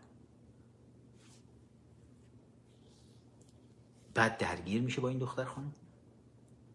خب حتما این دختر خانوم خواسته هایی داشته، میگفته آقا تو همسرت رو داری الان و خب چرا همسرتو ول نمی کنی بیای با من، یا اینکه منو ول کن برو با اون. بعد این چه وضعشه که هم اینجایی هم اونجایی، هم خونه من داری میای هم اون ور داری میری و این داستان چیه؟ و نجفی هم عصبانی میشه، خودش حالا تعریف میکنه، اول میزنه میاد توی خونه، دختر همینجوری که داره قر میزنه سر این، لباساش هم در میاره، لخ میشه میره حموم و همینجوری داره حرفم میزنه، اینم عصبی میشه، اسلحه‌شو میگیره دستش میره توی حموم. دختره میاد میگه چیه، چی کار میخوای بکنی؟ اسلحه دست اینه، یه بالشت هم دستشه، میخواسته چی کار کنه؟ توی این فیلم ها دیده بود که اگر میخوای کسی رو بکشی از نزدیک که خونه هم کثیف نشه خونی نشه، بالشتو بذار روش، رو بالش شلیک کن، چون خون میپاشه تو بالش، این ور اون ور نمیپاشه. پس نجفی به قصد قتل اسلحه خودش هم ور میداره میره توی همون، با پنج تا گلوله میزنه این دختری رو که الان دیگه همسرشه، میزنه میکشه. بعدش هم میاد بیرون میره زیارت، میره قم میره قوم و یه دخیلی میبنده به اون جایی که توش قباره، دخیل میبنده، یه خورده گریه میکنه که یا صاحب از زمان، این حقش بودا، من امروز صبح در پنجره تو حموم خونمون پرستو اومده بود، پرستو کشتم، حقش بود، یا امام زمان خودت من شفاعت کن، یا امام حسین اونجا سر پل صراط تو قراره بیای من شفاعت بکنی، بیا شفاعت کن. خدا این شادی‌ها رو از ما نگیر. زیارتشو میکنه، بعد برمیگرده میاد تهران، میره اداره پلیس میگه ببخشید من این خانومه چیز میکرد، رفتم ساکتش کنم با اسلحه، مرد. بعد رئیس پلیس میگه ای حاجا نجف شما شهردار بفهم حاجا بفهمید چای بخوریم با هم دیگه، حالا ما رمضان آخرش عیب نداره بیا چای بزنیم، حالا چای خورما چه جوری کشتی اسلحه‌شو در میگه با این اسلحه، میگه صبر کن من زنگ میزنم صدا و سیما زنگ میزنه، صدا و سیما صدا و سیما خبرنگارش میاد میگه که فرمانده پاسگاه میگه ما تا اینجا یه چای میخوریم شما یه گزارش خبری بسازید در این مورد، خبرنگار صدا و سیما برمی‌داره میگه با چی کشتی، میگه با اسلحه، اسلحه رو برمی‌داره میگه مردم با این اسلحه این آقا اون خانمه رو کشت، خانمه فکر کنم پرستو بود، بعد یه جو پرستو برستو بازی هم را میندازن توی فضای رسانه‌ای ایران. چی شد؟ آقا قاتله، چایش هم میخوره دست میدن با هم دیگه و میره و بعد کسب اجازه میکنن از دفتر مقام معظم رهبری که آقای حضرت آیت الله العظما سید علی خامنه‌ای اجازه میدید ما ایشون دستگیر کنیم، میگه خودش میگه با اسلحه‌اش هم آورده، میگه با این اسلحه نیست که کشته، ولی انگار در رفته پنج تا تیر در رفته خورده کشته مرده شده اینا. سید علی هم میگه احترام بذارید بهش، بعد میره تو دادگاه، میره تو دادگاه. حالا کی همزمانه ها، همون موقعی که حمیدرضا درخشنده زده اون آخوند رو به جهنم فرستاده، همزمان این قتل هم اتفاق افتاده فجیع. حالا اونجا یک آخوند کثیف جنایتکاریه که کشته شده، اینجا یک دختر خانومیه که همسر یک آقاییه. و من با تمام اون حرفایی که آی پرستو بود پرستو بود هیچ کاری ندارم، انقدر دیدیم تو این فضای مجازی به آدم ها انگ میچسبونن به هم دیگه و به خود ما انقدر چسبوندن انگ ها. سند رو بیارید، حرفی که درباره خود من وقتی این همه قصه و افسانه برای من هی تعریف میکردن و چرند میگفتن و وزارت اطلاعات و خبرچیناش و قلیای اپوزیشن و همیشه سوال من بود سندتون کو، و هیچ وقت هیچ سندی نیاوردن. برای همه اونایی که میگن میترا استاد پرستو بود در وزارت اطلاعات، سندتون کو بی وجدانا، یه دونه سند بیارید که ایشون همکار مثلا وزارت اطلاعات بود، خبرچین بود، مثل باطبی مثلا فایل صوتی خبرچینیش برای وزارت اطلاعات اومده بود بیرون، آدمای مختلفو مثلا میفروخت مثل باطبی که آخریش هم همین نوشین جعفریه که باطبی فروختش که امروز خواهرش رو هم دستگیر کردن. تمام هنرنماییای باطبیه. سند میخواید بیارم بذارم براتون بالا، ولی درباره این آدما بگید میترا استاد کجا آدم فروشی کرد، کجا خبرچینی وزارت اطلاعات رو کرد که حالا پرستو شد، حالا اومده بود اومده بود توسط وزارت اطلاعات که میترا استاد میخواست اینا یک سری دخترها را دارند که میفرستند بروند بخوابند با یک سری مسئولین به ویژه اصلاح طلب، حالا اینا مال دیگه میونیوز بازیه که آره این اصلاح طلبا رو برای اینکه فلج بکنن یه سری پرستو میفرستادن سراغشون. آقا پرستو رو که میفرستن که پرستو نمیره ازدواج کنه با طرف، که اگه پرستو بره ازدواج بکنه که دیگه سند رسوایی نیست، که اگه پرستو باشه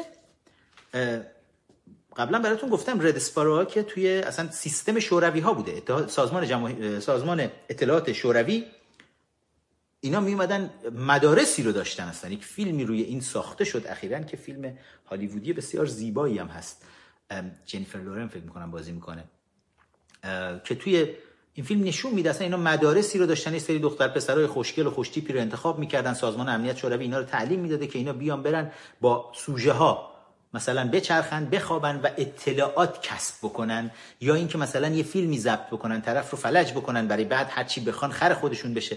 خب اگه قرار بود میترا استاد پرستوی آقای نجفی باشه که نباید باش ازدواج میکرد. چرا؟ برای اینکه وقتی ازدواج میکنه که بعد بیاد بگه چی؟ بعد بیاد فیلم مثلا بخواد به وزارت اطلاعات فیلم بده بگه که نجفی حواست باشه فیلم من و تو که با هم دیگه سکس داشتیم یواشکی الان در دست وزارت اطلاعات هست و لو میره. نجفی میگه خب تو که زن منی، چی چیش میخواد لو بره؟ منطقی باشید. کدوم پرستو؟ میترا استاد پرستو نبود بابا، زن یارو شد، یارو گولش زد، زنش شد.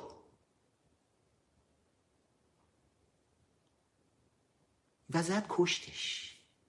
اصلاح طلبا دوره افتادن که چون پرستو بود حقش بود، همه پرستوها رو باید کشت.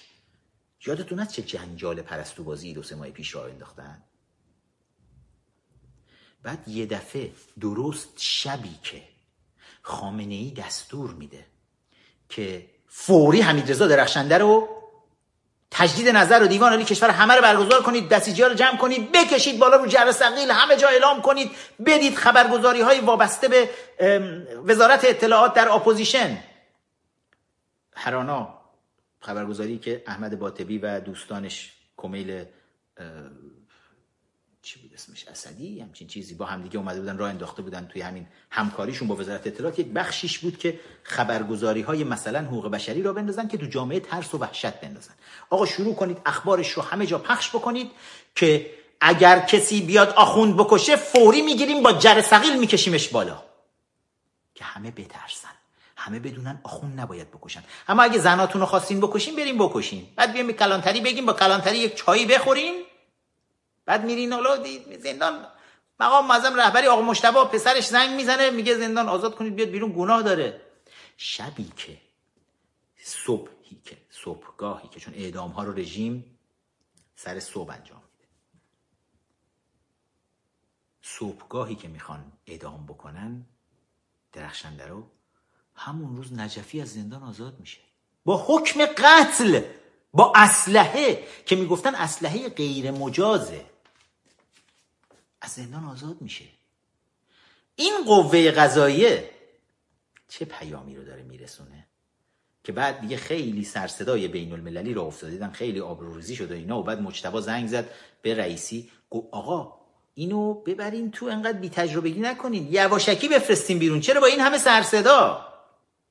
گفتن باشه، حالا فعلا نجفی رو میبریم دوباره، بعد دوباره میدیم بیاد بیرون. چرا؟ چون رضایت گرفته است. خب ما هم حقوق خوندیم، ما میدونیم که اینجوری نیست که توی قتل، قتل عمد مخصوصا، حتی اگر شاکی رضایت بده باز هم در واقع مدعی العموم حکم، اگر اشتباه نکنم حافظم هنوز روی درسای دانشکده حقوق یاری بکنه، سه سال تا ده سال زندان فکر میکنم اصلا رو شاخشه.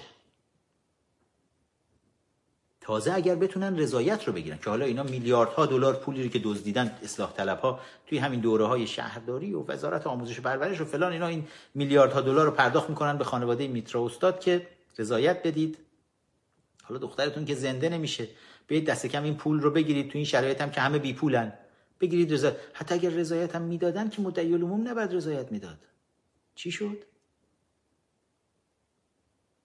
و همزمانیش با ماجرای درخشنده خیلی جالبه. ولی آخوندا کور خوندن.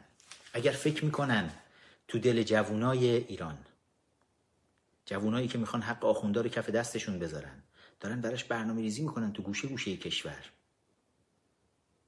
جوانایی که دیگه انقدر شجاعن سراغ حاج آقا پناهیان میرن که یکی از نور چشمیای خامنه‌ایه، معاون نمیدونم فرماندهی قرارگاه عمار. بچه‌ها لباس نیروی انتظامی مثلا میپوشن، میرن تو خیابون حاج آقا رو میبندن به رگبار. این جوانایی رو که اینجوری از خود گذشتن و امروز تو سراسر کشور، بهروز حاجیلو یادمون نرفته، دارن میرن آخوندا رو ادب میکنن. حالا شما فکر کردید اگر درخشنده رو بکشید بالای جره ثقیل، الان دیگه بقیه جوونا ترسیدن دیگه نمیکنن این کارا رو؟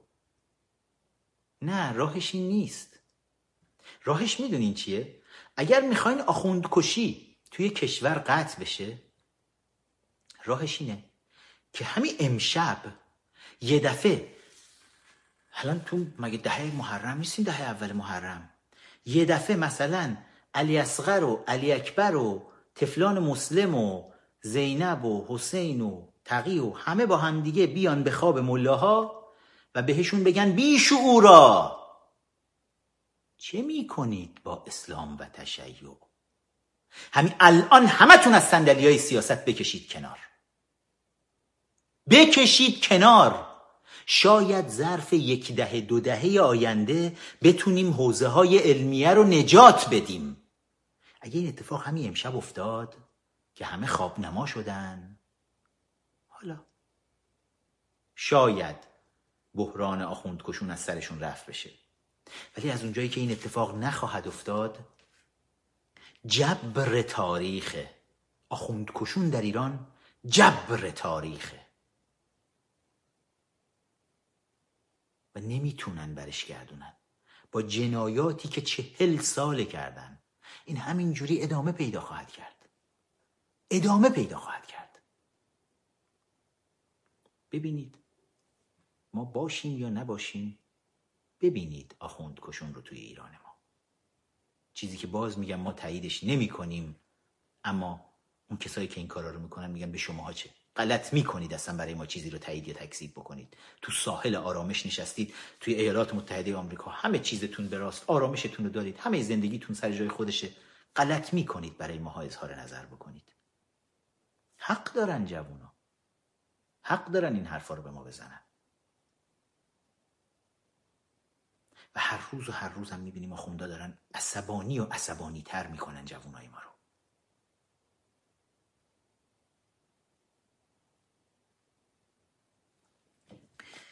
به سنت همیشه من یک نگاهی بکنم. لایک کردن رو فراموش نکنید دوستان، لایک بکنید لطفاً، کامنت بذارید، سابسکرایب بکنید لطفاً، مشترک بشید حتما. و یک نگاهی بکنیم به، اولا قبل از اینکه هر چیزی رو نشون بدم، اپلیکیشن کنگره ملی ایرانیان رو بذارید بهتون نشون بدم. ایرانیان کنگره روی صفحه اینستاگرام خود من هست. این اپلیکیشن رو میتونید برید دانلود بکنید روی تلفن هاتون، گوشی های هوشمند، به اسم ایرانیان کنگرس. میتونید دسترسی داشته باشید به دوستانی که همکاران ما هستن تو کنگره ملی ایرانیان، تو کابینه اجرایی، توی سنا، و همینطور قانون اساسی پیشنهادی رو میتونید روی این اپلیکیشن ببینید. البته خود قانون اساسی اپلیکیشن جداگانه‌ای هم داره، این رو میتونید دانلود بکنید. اپلیکیشن زیبایی، بچه‌ها براش زحمت کشیدن و میتونید همیشه با خودتون داشته باشید و همراه کنگره ملی ایرانیان باشید. توی هفته گذشته صدا و سیما یک مطلب بسیار مفصلی رو علیه من نوشته بود، این رو میتونید برید پیدا بکنید. با عنوان تیترش هست، درشتش بزنم، جفرسون ترامپ و مقایسه قدرت نظامی ایران و آمریکا. قبل از این بود که همین ماهواره، یعنی موشک ماهواره برشون آمریکا با نقطه زنا بزنه، که اینا اومده بودن گفته بودن چرا فخرآور میگه آمریکا اینقدر قدرت نظامی بالایی داره، که حتما ما اشتباه میکردیم، قدرت نظامیش بالا نیست. و حتما شمر ابن زلجوشن بود که اومد سیمای چیز اینا رو قطع کرد، این ماهواره برشون رو قطع کرد و ماهواره برشون یه دفعه رفت ته چایی که بچهای مسلم رو اونجا انداخته بودن. بچه های مسلم رو همیشه میگم بدونید چیه. تو این شبای محرم، قبلا هم بارها بهتون گفتم، مسلم ابن عقیل مشهورترین عزب خاندان بنی هاشم بود. عزب به معنی ازدواج نکرده، سینگل. مشهورترین عزب خاندان بنی هاشم بود، هیچ وقت ازدواج نکرد. و آخوندا رو منبر برای مسلم ازدواجش دادن، دو تا بچه ساختن براش، بعد بهش گفتن تو خطرناکترین مأموریت تمام زندگیت، که مأموریت محرمانه‌ای هم هست و هر لحظه ممکنه کشته بشی، مثلا توی اون افسانه هایی که دارن تعریف میکنن که باید بری کوفه الان ببینی اونجا طرفدارای مثلا امام حسین چقدر هستن و اینا، تو این مأموریت این دوتا تفلانت هم با خودت وردار ببر، که این دوتا تفلان رو ببره، بعد دوتا تفلان رو دشمنا بگیرن، بعد دوتا تفلان رو بیارن سر چاه، سرشون رو ببرن، بعد دوتا تفلان رو بندازن توی چاه، که بعد رژیم جمهوری اسلامی با این افسانه هایی که آخوندا دارن از اینا میسازن بیاد بانک تفلان مسلم بزنه، نمیدونم مؤسسات قرض الحسنه تفلان مسلم بزنه. بعد الان یه سری مجمع‌های جهانی تفلان مسلم ما داریم، مجمع جهانی تفلان مسلم، مجمع جهانی علی اصغر، بعد مجمعی که اینا دبیر کل دارن، نمیدونم اجلاس‌های آنچنانی دارن، مجمع جهانی، حالا به غیر از مجمع جهانی اهل بیت و سایر مجامع جهانیشون که دارن، که پولای نفت مردم ایران همجوری قلمبه توی تمام این چهار دهه ریختن توی این مجامع مختلف جهانی افسانه سازشون. حالا دیگه مجمع جهانی تفلان مسلم و علی اصغر دیگه نوبره. ولی صدا و سیما این چیزو گذاشته بود، این میگم یه مجموعه کارهایی رو که من کردم همه رو اومده بودن لیست کرده بودن با آلبوم مشخص که فخرآور چه خیانتکاری و چه کارهایی کرده و فلان، اینو که خب دستشون درد نکنه.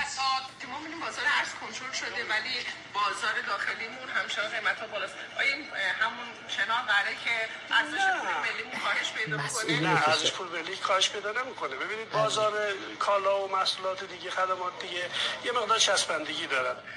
چسبندگی دارن که حالا بعداً درباره این که شما فکر می‌کنید با دادگاه و دستگاه قضایی فساد از بین می‌بره. اینا هم ویدیوهایی که روی صفحه اینستاگرام خود من هست که روحانی همین چند روز گذشته این که مسئولین نزدیک به خودش و اعضای خانواده‌اش دارن دستگیر میشن، میاد اعلام میکنه که داره در واقع پیام ویدیویی برای رئیسی میفرسته که آقا دستگاه قضایی نباید ماها رو دستگیر کنه، خانواده منو چیکار دارین، داداشمو چیکار دارین، چرا میگیرین اعضای خانواده و دولتمونو که دزدی میکنن؟ اینا دستگاه قضایی حق دستگیر کردن آدما رو نداره.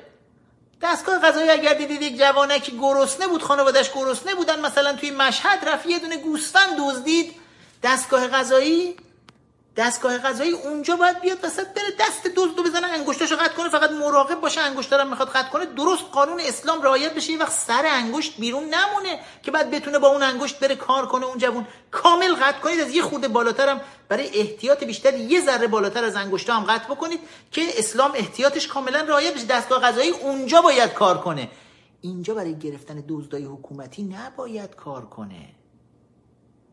آقای روحانی میفهمه و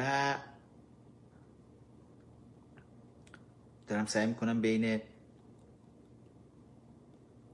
ویدیوهایی که داشتیم و یکی از ویدیوهای بسیار جالب که اینا حرف از مذاکره و اینا دارن میزنن، ببینیم خامنه‌ای درباره مذاکره چی گفت. یاد بود بعضی زمینه شروع کردن که در حاشیه اجلاس مجمع عمومی ممکنه مذاکره انجام بگیره، این به طور قطع منتفیه، یعنی معنی نداره چنین چیزی. اونی که ظاهر سازا بودن اونجوری عمل کردن، اینا که آدم های رقیه متحرک پرروی سریع کمشیر از رو بندن، باینا چند چند اصلا معنی نداره. آقای رئیس جمهور که هیچ، وزیر خارجه و عناصر وزارت خارجه هم هیچ معنی نداره. با اینا مذاکره کردن، آمریکایی‌ها احتیاج دارن آمریکایی‌ها احتیاج دارن به مذاکره با جمهوری اسلامی. حضرت سیلدی حقیر می‌فرمایند و میگه که اونایی که نایس بودن، اوباما رو میگه، قبلا تو سخنرانیاش گفته که اوباما برای من لاو لتر مینوشت، گفته نامه‌های عاشقانه برای من مینوشت که چهار نامه اوباما به خامنه‌ای، الان تیم پرزیدنت اوباما، تیم پرزیدنت ترامپ این نامه‌ها رو بیرون کشیدن، هنوز منتشر نکردن در اینکه دسته‌بندی محرمانه داره و نامه‌های محرمانه‌ایه که اوباما برای خامنه‌ای نوشته و یکی از نامه‌ها رو خامنه‌ای البته جوابم داده بود که همه اینا هنوز توی دسته‌بندی محرمانه هستن و داره میگه خامنه‌ای اونایی که تازه خوب بودن نامه عاشقانه مینوشتن با اونا ما حاضر نشدیم بریم صحبت کنیم، حالا اینا الان تو اجلاس تو حاشیه اجلاس سازمان ملل دارن میگن بیایم بریم مثلا بره رئیس جمهور و وزیر خارجه برن وایسن با مسئولین آمریکایی به ملاقات بکنن، دیدار بکنن. به هیچ وجه به هیچ وجه نباید این اتفاق بیفته. جمله معروف خامنه‌ای، این جمله از اون جمله‌ای که اگه راست میگن بنویسن بزنن به در چیز دانشگاه‌ها و اینا که آمریکا نزدیک نشود، چون دیشب ما پای منقل بودیم با ولایتی و شمخانی و حداد عادل که همیشه پای منقل ما هستند و ولادیمیر زنگ زد، ولادیمیر نصف شب ساعت دو و سه بود، ولادیمیر گفت که سید علی آمریکا یه وقت نزدیک نشود، منم گفتم چشم ولادیمیر و الان به شما اعلام میکنم مردم آمریکا آحاد ملت بدانن نزدیک نشود. همین خامنه ای که نوکر روس هاست و آمریکا نباید نزدیک بشود چون ایران حیات خلوت و مستعمره روسیه است، فکر میکنید اجازه میده که حالا آمریکا نزدیک بشود؟ نه، مهم نیست براشون، خودشون که زنده میمونن، که خودشون که خوردن و دزدیدن و بردن به اندازه کافی. که میگن مردم شما مقاومت کنید، ای کاش کتاب اینجا چاه نیست رو میمدم براتون میخوندم تا ببینید آخوندا چجوری چه بلاهایی سر مردم ته این چاه مقدس تاریکی ها آوردن و میارن. حیف حیف که اون کتاب دیگه جنبه تجاری داره و نمیتونم مثل رفیق آیت الله بیام بخونم همشو براتون. دیگه یه جاییه که باید بعد از اینکه منتشر شد امیدوارم به زودی تهیهش بکنید و بخونیدش، داستانشو جالبه، زیباست. و ببینم صحبت دیگه ای هست که مطرح درباره اعتراضات مردم هنگ کنگ. آخرین ویدیویی که الان دارید می‌بینید که پلیس چین، پلیس سرکوبگر چین در سیزدهمین ویکند وحشیانه همچنان داره هنگ کنگی ها رو سرکوب میکنه، رهبران اعتراضات رو داره دستگیر میکنه، ولی هر هفته شاهد هستیم که اعتراض رو نمیتونن بخوابونن و مردم هنگ کنگ باز هم با چترهای خودشون به خیابون‌ها میان و همچنان میبینیم که دولت‌های دنیا دارن سکوت میکنن، چون بالاخره بازی تجاری با چین هست و حاضر به حمایت از مردم هنگ کنگ نیستن و رژیم جمهوری اسلامی هم که اصلا هیچ نقطه خاکستری حتی در رفتارهای سرکوبگر حکومت کمونیستی چین نمیبینه. حتی اگر حکومت کمونیستی چین ده ها هزار مسلمان اویغوری اگر اشتباه نکنم رو هم بزنه نابود کنه و نسل کشی بکنه و اینا، رژیم اسلامی حاکم بر ایران هیچ ایرادی در اون نمیبینه، چون چین کمونیست تهش متحد ملاهای حاکم بر ایران هست. و فکر میکنم ما یه, یه خبر دیگه ای هم بود اومد بالا، اجازه بدید من توی اخبار ببینم که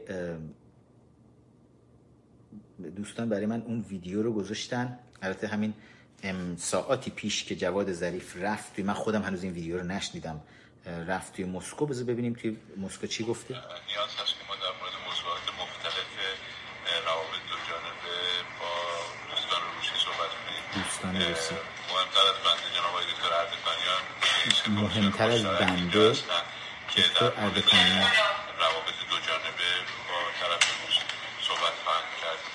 بنده هم علاوه بر بحث های دو جانبه‌ای که داریم در مورد همکاری های دو جانبه در زمینه مسائل منطقه‌ای گفتگو خواهیم کرد. ما بحث سوریه رو داریم، در آستانه اجلاس آستانه هستیم در ترکیه و نیاز هست که هماهنگی بشه. در مورد بحث یمن نیاز هست ما هماهنگی‌هایی داشته باشیم. در مورد تجاوزات رژیم صهیونیستی در منطقه نیاز هست که گفتگوهایی داشته باشیم. یه چیزی رو دقت بکنید، ما درباره، من خودم این ویدیو هنوز نشیدم، من میالم همزمان با شما دارم میشنوم، درباره وضعیت سوریه نیاز هست که یه سری گفتگوهایی داشته باشیم. حالا اجلاسی که داره ازش حرف میزنه چه اجلاسیه؟ ترکیه، روسیه و ملاهای حاکم بر ایران، رژیم جمهوری اسلامی، با همدیگه تصمیم گرفتن بیان قانون اساسی جدید بنویسن برای سوریه. این داستان نوشتن قوانین اساسی جدید برای کشورهای منطقه مثل افغانستان، مثل عراق که دولت آمریکا توی دوران پرزیدنت بوش و پرزیدنت اوباما گول خوردن از برخی چپگراهای آمریکایی، اساتید قانون اساسی چپگرای آمریکایی و رژیم جمهوری اسلامی، دولت آمریکا رسما از اینا گول خورد و اجازه داد اینا بیان توی نوشتن قانون اساسی عراق و افغانستان نقش داشته باشن که اسلام رو تزریق کردن به داخل این دو قانون اساسی، بعد از اینکه آمریکا عملاً حکومت ها رو، رژیم ها رو ساقط کرده بود توی افغانستان و عراق که اشتباه بسیار بسیار بزرگی بود. حالا روسیه میبینیم با پررویی تمام در کنار دیکتاتور ترکیه اردوغان اومدن، در کنار دیکتاتوری ملاهای حاکم بر ایران ستایی با همدیگه اجلاس سه جانبه گذاشتن که قانون اساسی جدید برای سوریه بنویسن که مطمئن بشن قدرت همچنان در اختیار خود این دیکتاتورها و دیکتاتور حامیان دیکتاتور در واقع بتونه باقی بمونه.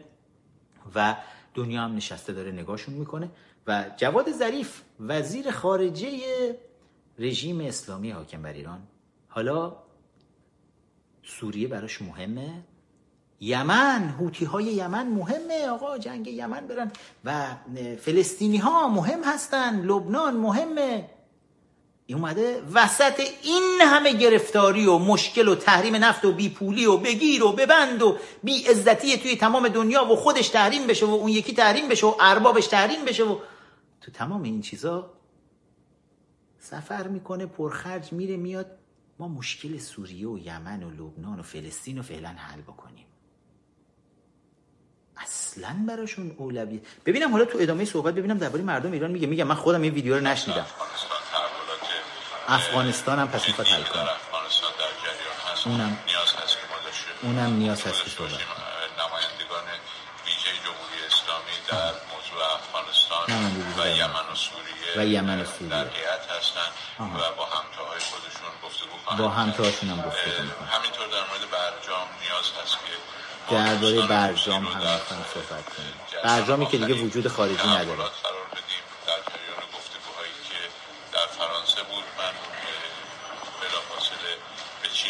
و دوستان چینی رو در جریان آخرین تحولات قرار دادم و امروز هم که به روسیه رفتم به چین دوستان چینی رو در جریان تحولات قرار دادم. یکی من بگه این وزیر خارجه کجاست دقیقا؟ برای چی باید بره بریف کنه؟ جریان آخرین تحولات از طرف ما قرار خواهند گرفت. با روسیه ما مواضع مشترکی داریم و با چین در مورد برجام در مورد بسیاری از تحولات جهانی و لازم هست که این مشورت‌ها رو ادامه معنی اینه که ما با روسیه روابط راهبردی داریم و این روابط راهبردی ما با روسیه هم بر اساس همسایگی هست هم بر اساس سیاست رهبران دو کشور هست که در واقع نوعی جدید از روابط رو بین دو کشور هم سیاست رهبران دو کشور پوتین و خامنه‌ای رو میگه که نوعی جدید از روابط رو دوران‌های سخت در کنار دولت روسیه در دوران او حتما با اونها معامله دیگه. عجب عجب عجب عجب. دقت کردید توی این دو دقیقه و سی ثانیه‌ای که توی فرودگاه توی مسکو همین الان اومد پایین و شروع کرد صحبت کردن؟ دقت کردید؟ میخوام برام تو کامنت ها بنویسید ببینم حواستون بود. مشکل همه جا رو داره حل میکنه.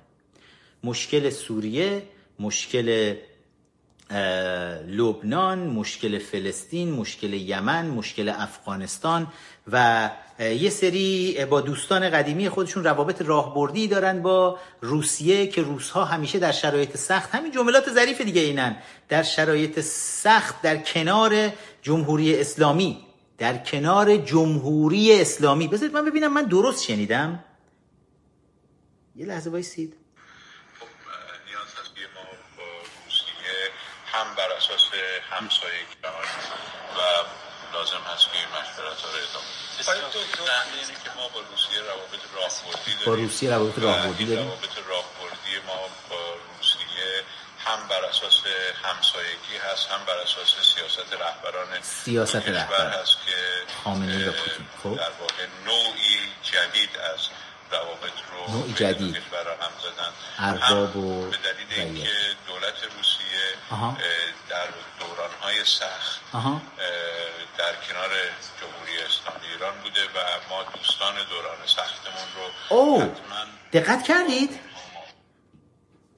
دولت روسیه در دوران‌های سخت در کنار رژیم جمهوری اسلامی بوده، نه در کنار مردم ایران. دقت کردین؟ و دقت کردین که به فکر همه هستند توی این سفرهاشون؟ وزیر خارجه طلایی سی ساله، دیپلمات ارشد هستم و پروفسور حقوق بشر هستم. به جز کی؟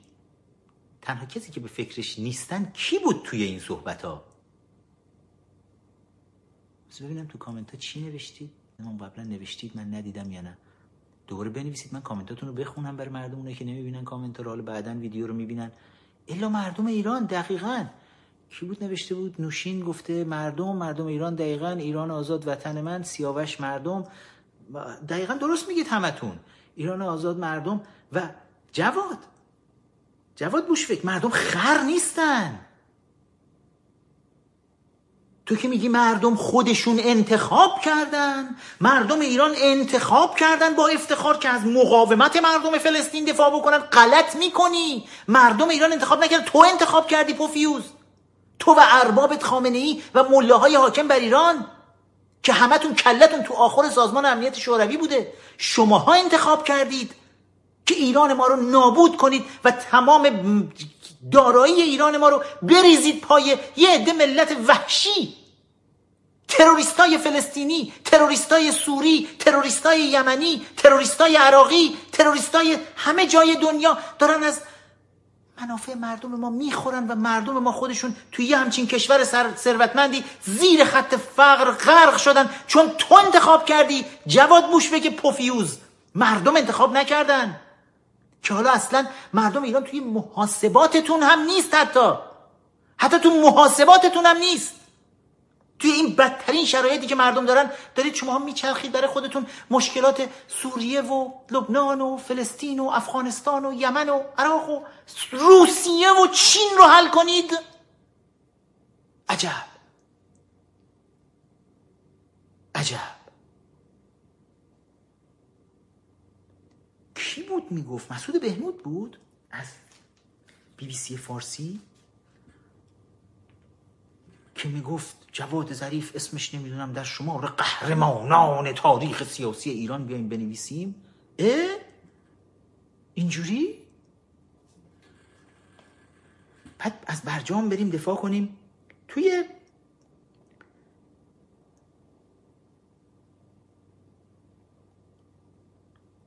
برجام رو میخوام یه چیزی از برجام براتون بذارم بالا. بی بی سی فارسی درباره همین سفر عراقچی به امروز تیتر یک زده بود، سفر عراقچی به فرانسه. ببینید چی نوشته. نوشته آخر گزارشش بی بی سی فارسی نوشته، عیناً از روی گزارش بی بی سی میخونم، نوشته فرانسه از حامیان برجام و از مخالفان تحریم ایران محسوب میشود، اما دونالد ترامپ رئیس جمهوری آمریکا که امضای کشورش را بهار سال گذشته از پای این توافقنامه حذف کرد اصرار دارد که بر شدت فشار بر ایران بیفزاید تا مقام‌های ایرانی حاضر شوند با او مستقیم مذاکره کنند. این مطلب رو بی بی سی فارسی فرد در بی بی سی فارسی ننوشته، این مطلب مستقیما از طرف تیم مدیریت بی بی سی فارسی نوشته شده و عنوان میکنه که ترامپ رئیس جمهور آمریکا امضای آمریکا را از پای توافقنامه برجام برداشت. آقا جان، بارها من قبلا درباره برجام باهاتون صحبت کرده بودم. برجام اسمش چیه؟ مخفف چیه؟ برنامه جامع اقدام مشترک. برنامه جامع اقدام مشترک. توافق نیست اسمش، هست؟ نه. سنده؟ نه. برنامه جامع اقدام مشترک. دقیقا بهتون بگم مثل چی میمونه. مثلا شما میرید باشگاه، تو باشگاه میرید دارید مثلا وزنه میزنید و تریدمیل میرید و فلان اینا، مثلا یکی اونجا هست ترینره میاد بهتون میگه من بهت برنامه میدم، مثلا طبق این برنامه تو این کارو بکن، مثلا شش تا ده تا بار فیکس بزن، نمیدونم بیست تا دراز نشست بزن، نمیدونم انقدر فلان کن، نیم ساعت روی تریدمیل برو. این میشه برنامه. بعد خیلی مثلا حالا چیز درش بکنه، میاد میگه من خیلی مثلا ترینر شیکی ام، برنامه جامع بهت میدم، برنامه جامع اقدام مشترک. یعنی چی؟ یعنی این که من ترینر و تویی که اومدی ترینی هستی، دوتایی با هم دیگه توافق جامعی داریم که تو اگه میخوای مثلا هیکل درست شه این کارا رو باید یه انجام بدی. آیا اینا با هم توافق نامه امضا میکنن؟ نه. قراردادی امضا میکنن؟ نه. این میشه برنامه جامع. اگه توافق باشه اسمش توافقه بابا جان، اسمش قرارداده. برجام نه قرارداده نه توافقه. به انگلیسیش چی میشه؟ به انگلیسیش میشه Joint Comprehensive Plan of Action. Joint Comprehensive Plan of Actions نه اگریمنته، نه هیچ توافقیه، نه هیچ قراردادیه، نه قرارداد دو جانبه است، نه چند جانبه، هیچی نیست بابا جان.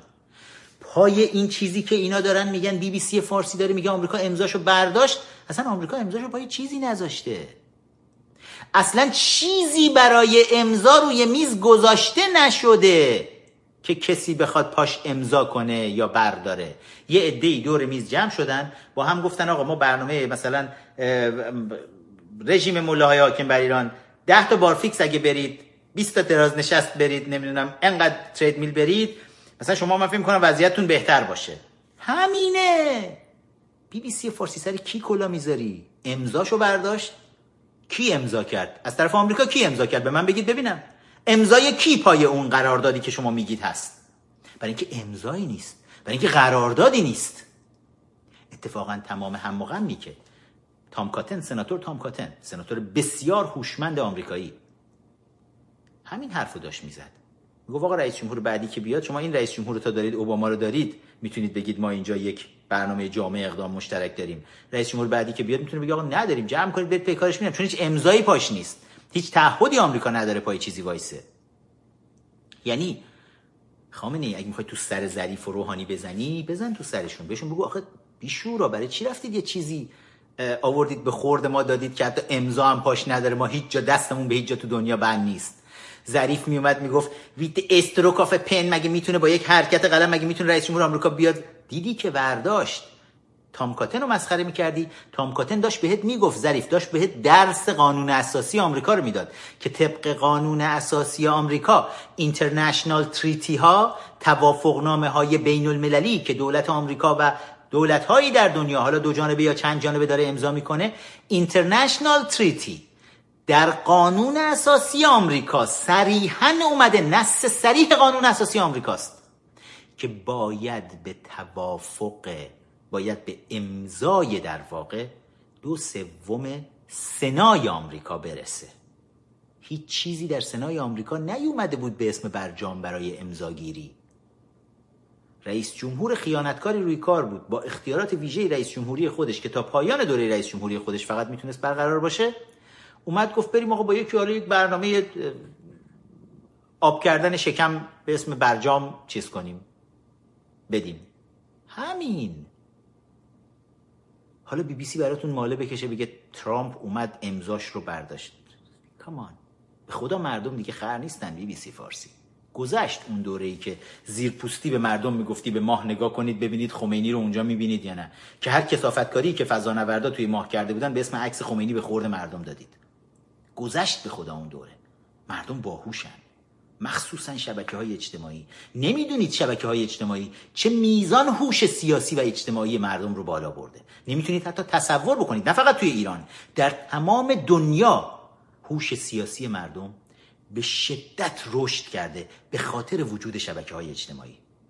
حتی تو خود ایالات متحده آمریکا هم این مشکل بزرگ رو باهاش مواجه بودن که رسانه‌ها، رسانه‌های مخصوصاً بزرگ مثل واشنگتن پست، مثل نیویورک تایمز، مثل ای بی سی، سی بی اس، ان بی سی، ان پی آر، شبکه‌های بزرگ رادیویی و تلویزیونی و روزنامه‌های بزرگ آمریکایی افکار عمومی مردم رو کنترل می‌کردن. یعنی همه با هم دیگه برنامه می‌ریختن. حالا یه مدت محافظه‌کارای آمریکایی، کانسرواتیوها، جمهوری‌خواها میگفتن آقا این رسانه‌ها دارن دست جمعی افکار عمومی رو کنترل میکنن. همه اونوریا چپا و دموکرات‌ها میگفتن برید بابا شما متوهمید، شما توهم توطئه دارید، کانسپیراسی تئوری دارید.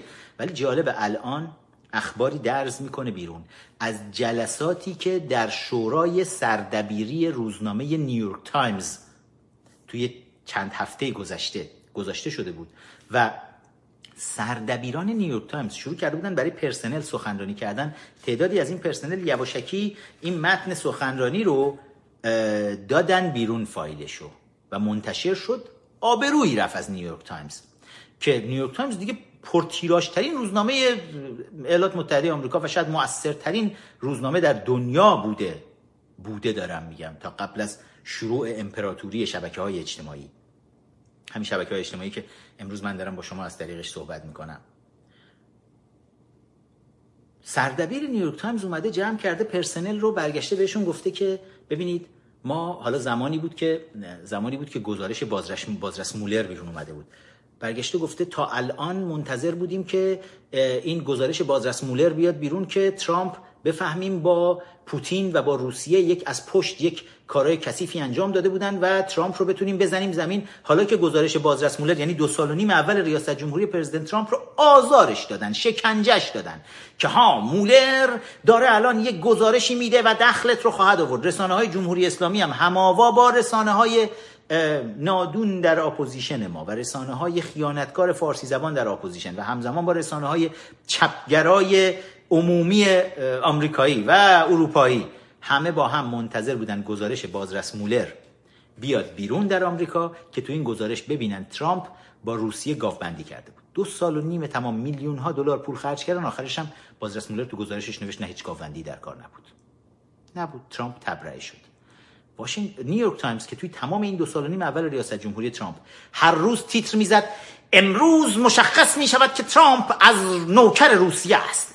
ترامپ رفته بود گویا خبر به ما رسیده که در هتلی در روسیه و توی مسکو و توی اون هتل یه عده فاحشه اومده بودن با ترامپ روی تخت خوابیده بودن، بعد ادرار کرده بودن بعد از اینکه همخوابگی داشتن با همدیگه روی ترامپ و از اینها فیلم گرفته شده بود و این فیلم ها الان میاد منتشر میشه و این جور اخبار رو دائم داشتن مسموم میکردن ذهن جامعه رو با این اخبار دروغ. واشنگتن پست، نیویورک تایمز، ای بی سی، ان بی سی، سی بی اس، سی ان ان در صدرش، ام اس ان بی سی، ان پی آر، همه اینا با هم دیگه و تمام رسانه‌های اروپایی. میگم تمام چون دیگه رسانه‌های اروپایی از هر هزار تا یکیش دست راستیه. دیگه اروپا خیلی وضعش افتضاحه.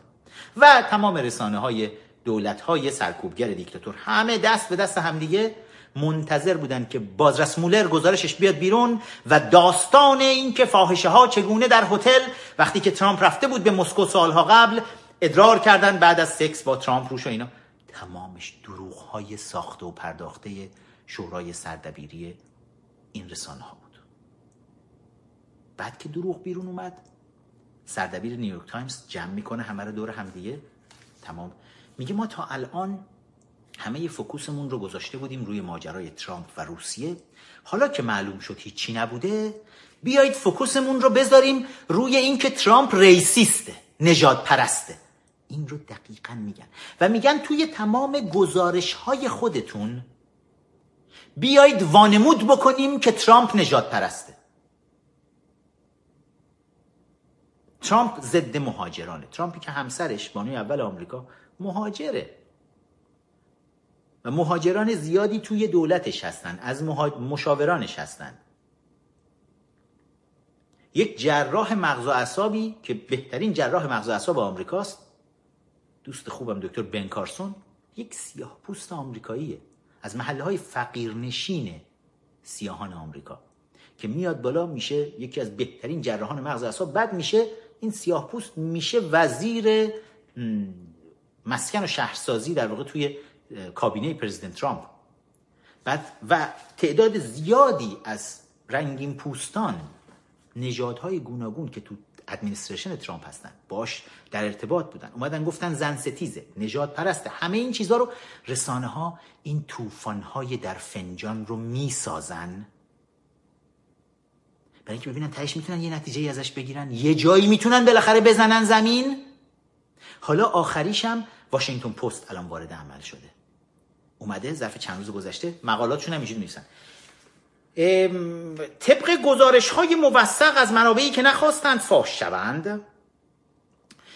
ما شنیده ایم که جان بولتون دارد برکنار می‌شود و قرار است جان بولتون برود کنار و توی مذاکرات افغانستان برای همین بولتون را راه ندادند و اینا همه اون جنگ روانی مسمومیه که هی میان را بندازن ببینن میتونن اون توی جنگی را بندازن توی کاخ سفید، افکار عمومی آمریکا رو بیان یه جوری به هم بزنن همه چیزو. شورای رسانه‌های فارسی زبان هم که میبینید تا دلتون بخواد از این جنگای روانی براتون را میندازن، تا دلتون بخواد از این کارا دارن میکنن که جامعه رو گیج بکنن، جامعه رو کانفیوز بکنن. و اتفاقا تمام تلاش ما اینه با کمک شبکه‌های اجتماعی هی بیایم پرده ها رو از روی اخبار واقعی برداریم، بذاریم مردم واقعیت های پشت پرده ها رو ببینن. برای همینه که دارم میگم شبکه های اجتماعی کمک کردن که مردم حالا هوشمندتر شدن. بسیار هوش سیاسی و اجتماعی مردم بعد از اومدن شبکه های اجتماعی بالا رفته. حالا دیگه نمیشه مردم رو گول زد با این بازی ها. و اخوندا هم اگر به فکر این نشستن که با لطایف الحیل قدیمی خودشون مثل همیشه برن حالا تو سواحل شمال عمو زنجیر باف بازی کنن با مردم، حقوق بگیرن از دولت، برن مچ بندازن با مردم، اگه فکر کردن با این روشا تو دنیای امروز میتونن روی کثافتکاری‌های خودشون سرپوش بذارن. کور خوندن. اگه فکر کردن مردم ایران فراموش میکنن، کور خوندن. ایران ما توی مرحله رنسانس خودش هست و این مرحله مرحله برگشت پذیری هم نیست. حالا هر روز و هر روز بیشتر شاهد خواهیم بود. چهل سال تمام اینا این بازی رو در آوردن. آقا ورزشکارا میرید یه جوری مثلا جودوکارها نجنگید که بخورید به اسرائیلیه، کشتیگیرا نجنگید بخورید به اونا، هر جای دیدید دارید میخورید تو مرحله بعد به اونا، چون فدراسیون‌های جهانی میان یه وقت ما رو محکوم میکنن فلان میکنن، شما اصلا از مرحله قبلش ببازید که اصلا به این مرحله نرسید که بخواید برید با اونا طرف بشید. حالا دیگه تلنگ آخوندا میبینید از همه طرف داره در میره. سعید مولایی وقتی کسی قهرمان جودوئه دیگه از چی میترسونیدش؟ قهرمانه. حالا الان حذفش کردید با این روش، اومد پناهندگیشو از عنوان گرفت و شنیدم که جزو تیم پناهندگان وابسته به سازمان ملل متحد به المپیک خواهد رفت و امیدوارم که بره و قهرمان جهان هم بشه تا یک لکه ننگ مدال تلاش داغی روی پیشانی سید علی حقیر باشه. اگر میشنوی صدای منو سعید مولایی، اسمت هم میشه عوض کن، مولا رو حالا اینجوری بردار از روش یه چیز دیگه ای بذار، مثلا سعید ایران نژاد. برو برای مسابقات جهانی، برو برای المپیک و وجداناً به خاطر مردم ایران، به خاطر آزادیخواهان ایرانی، به خاطر دل همه مادرای ایرانی که جیگرگوشه هاشون رو آخوندها ازشون گرفتن، مدال طلای خودت رو بگیر توی المپیک، داغش کن روی کوره، داغ کن و بزن رو پیشانی سید علی حقیر. دوستان لایک کنید، کامنت بذارید لطفاً، سابسکرایب کنید این پایین، مشترک بشید، حتما همراهمون باشید، کمک کنید این شبکه های اجتماعی خودمون رو که حالا فلج کرده خامنه ای رو که داره هر روز و هر روز بیشتر بیشتر عذابش میده، کمک کنید این شبکه خودمون رو بزرگتر و بزرگتر بتونیم بکنیم. هرچی این شبکه بزرگتر بشه عمر ملاها کوچیکتر خواهد شد، کمتر خواهد شد.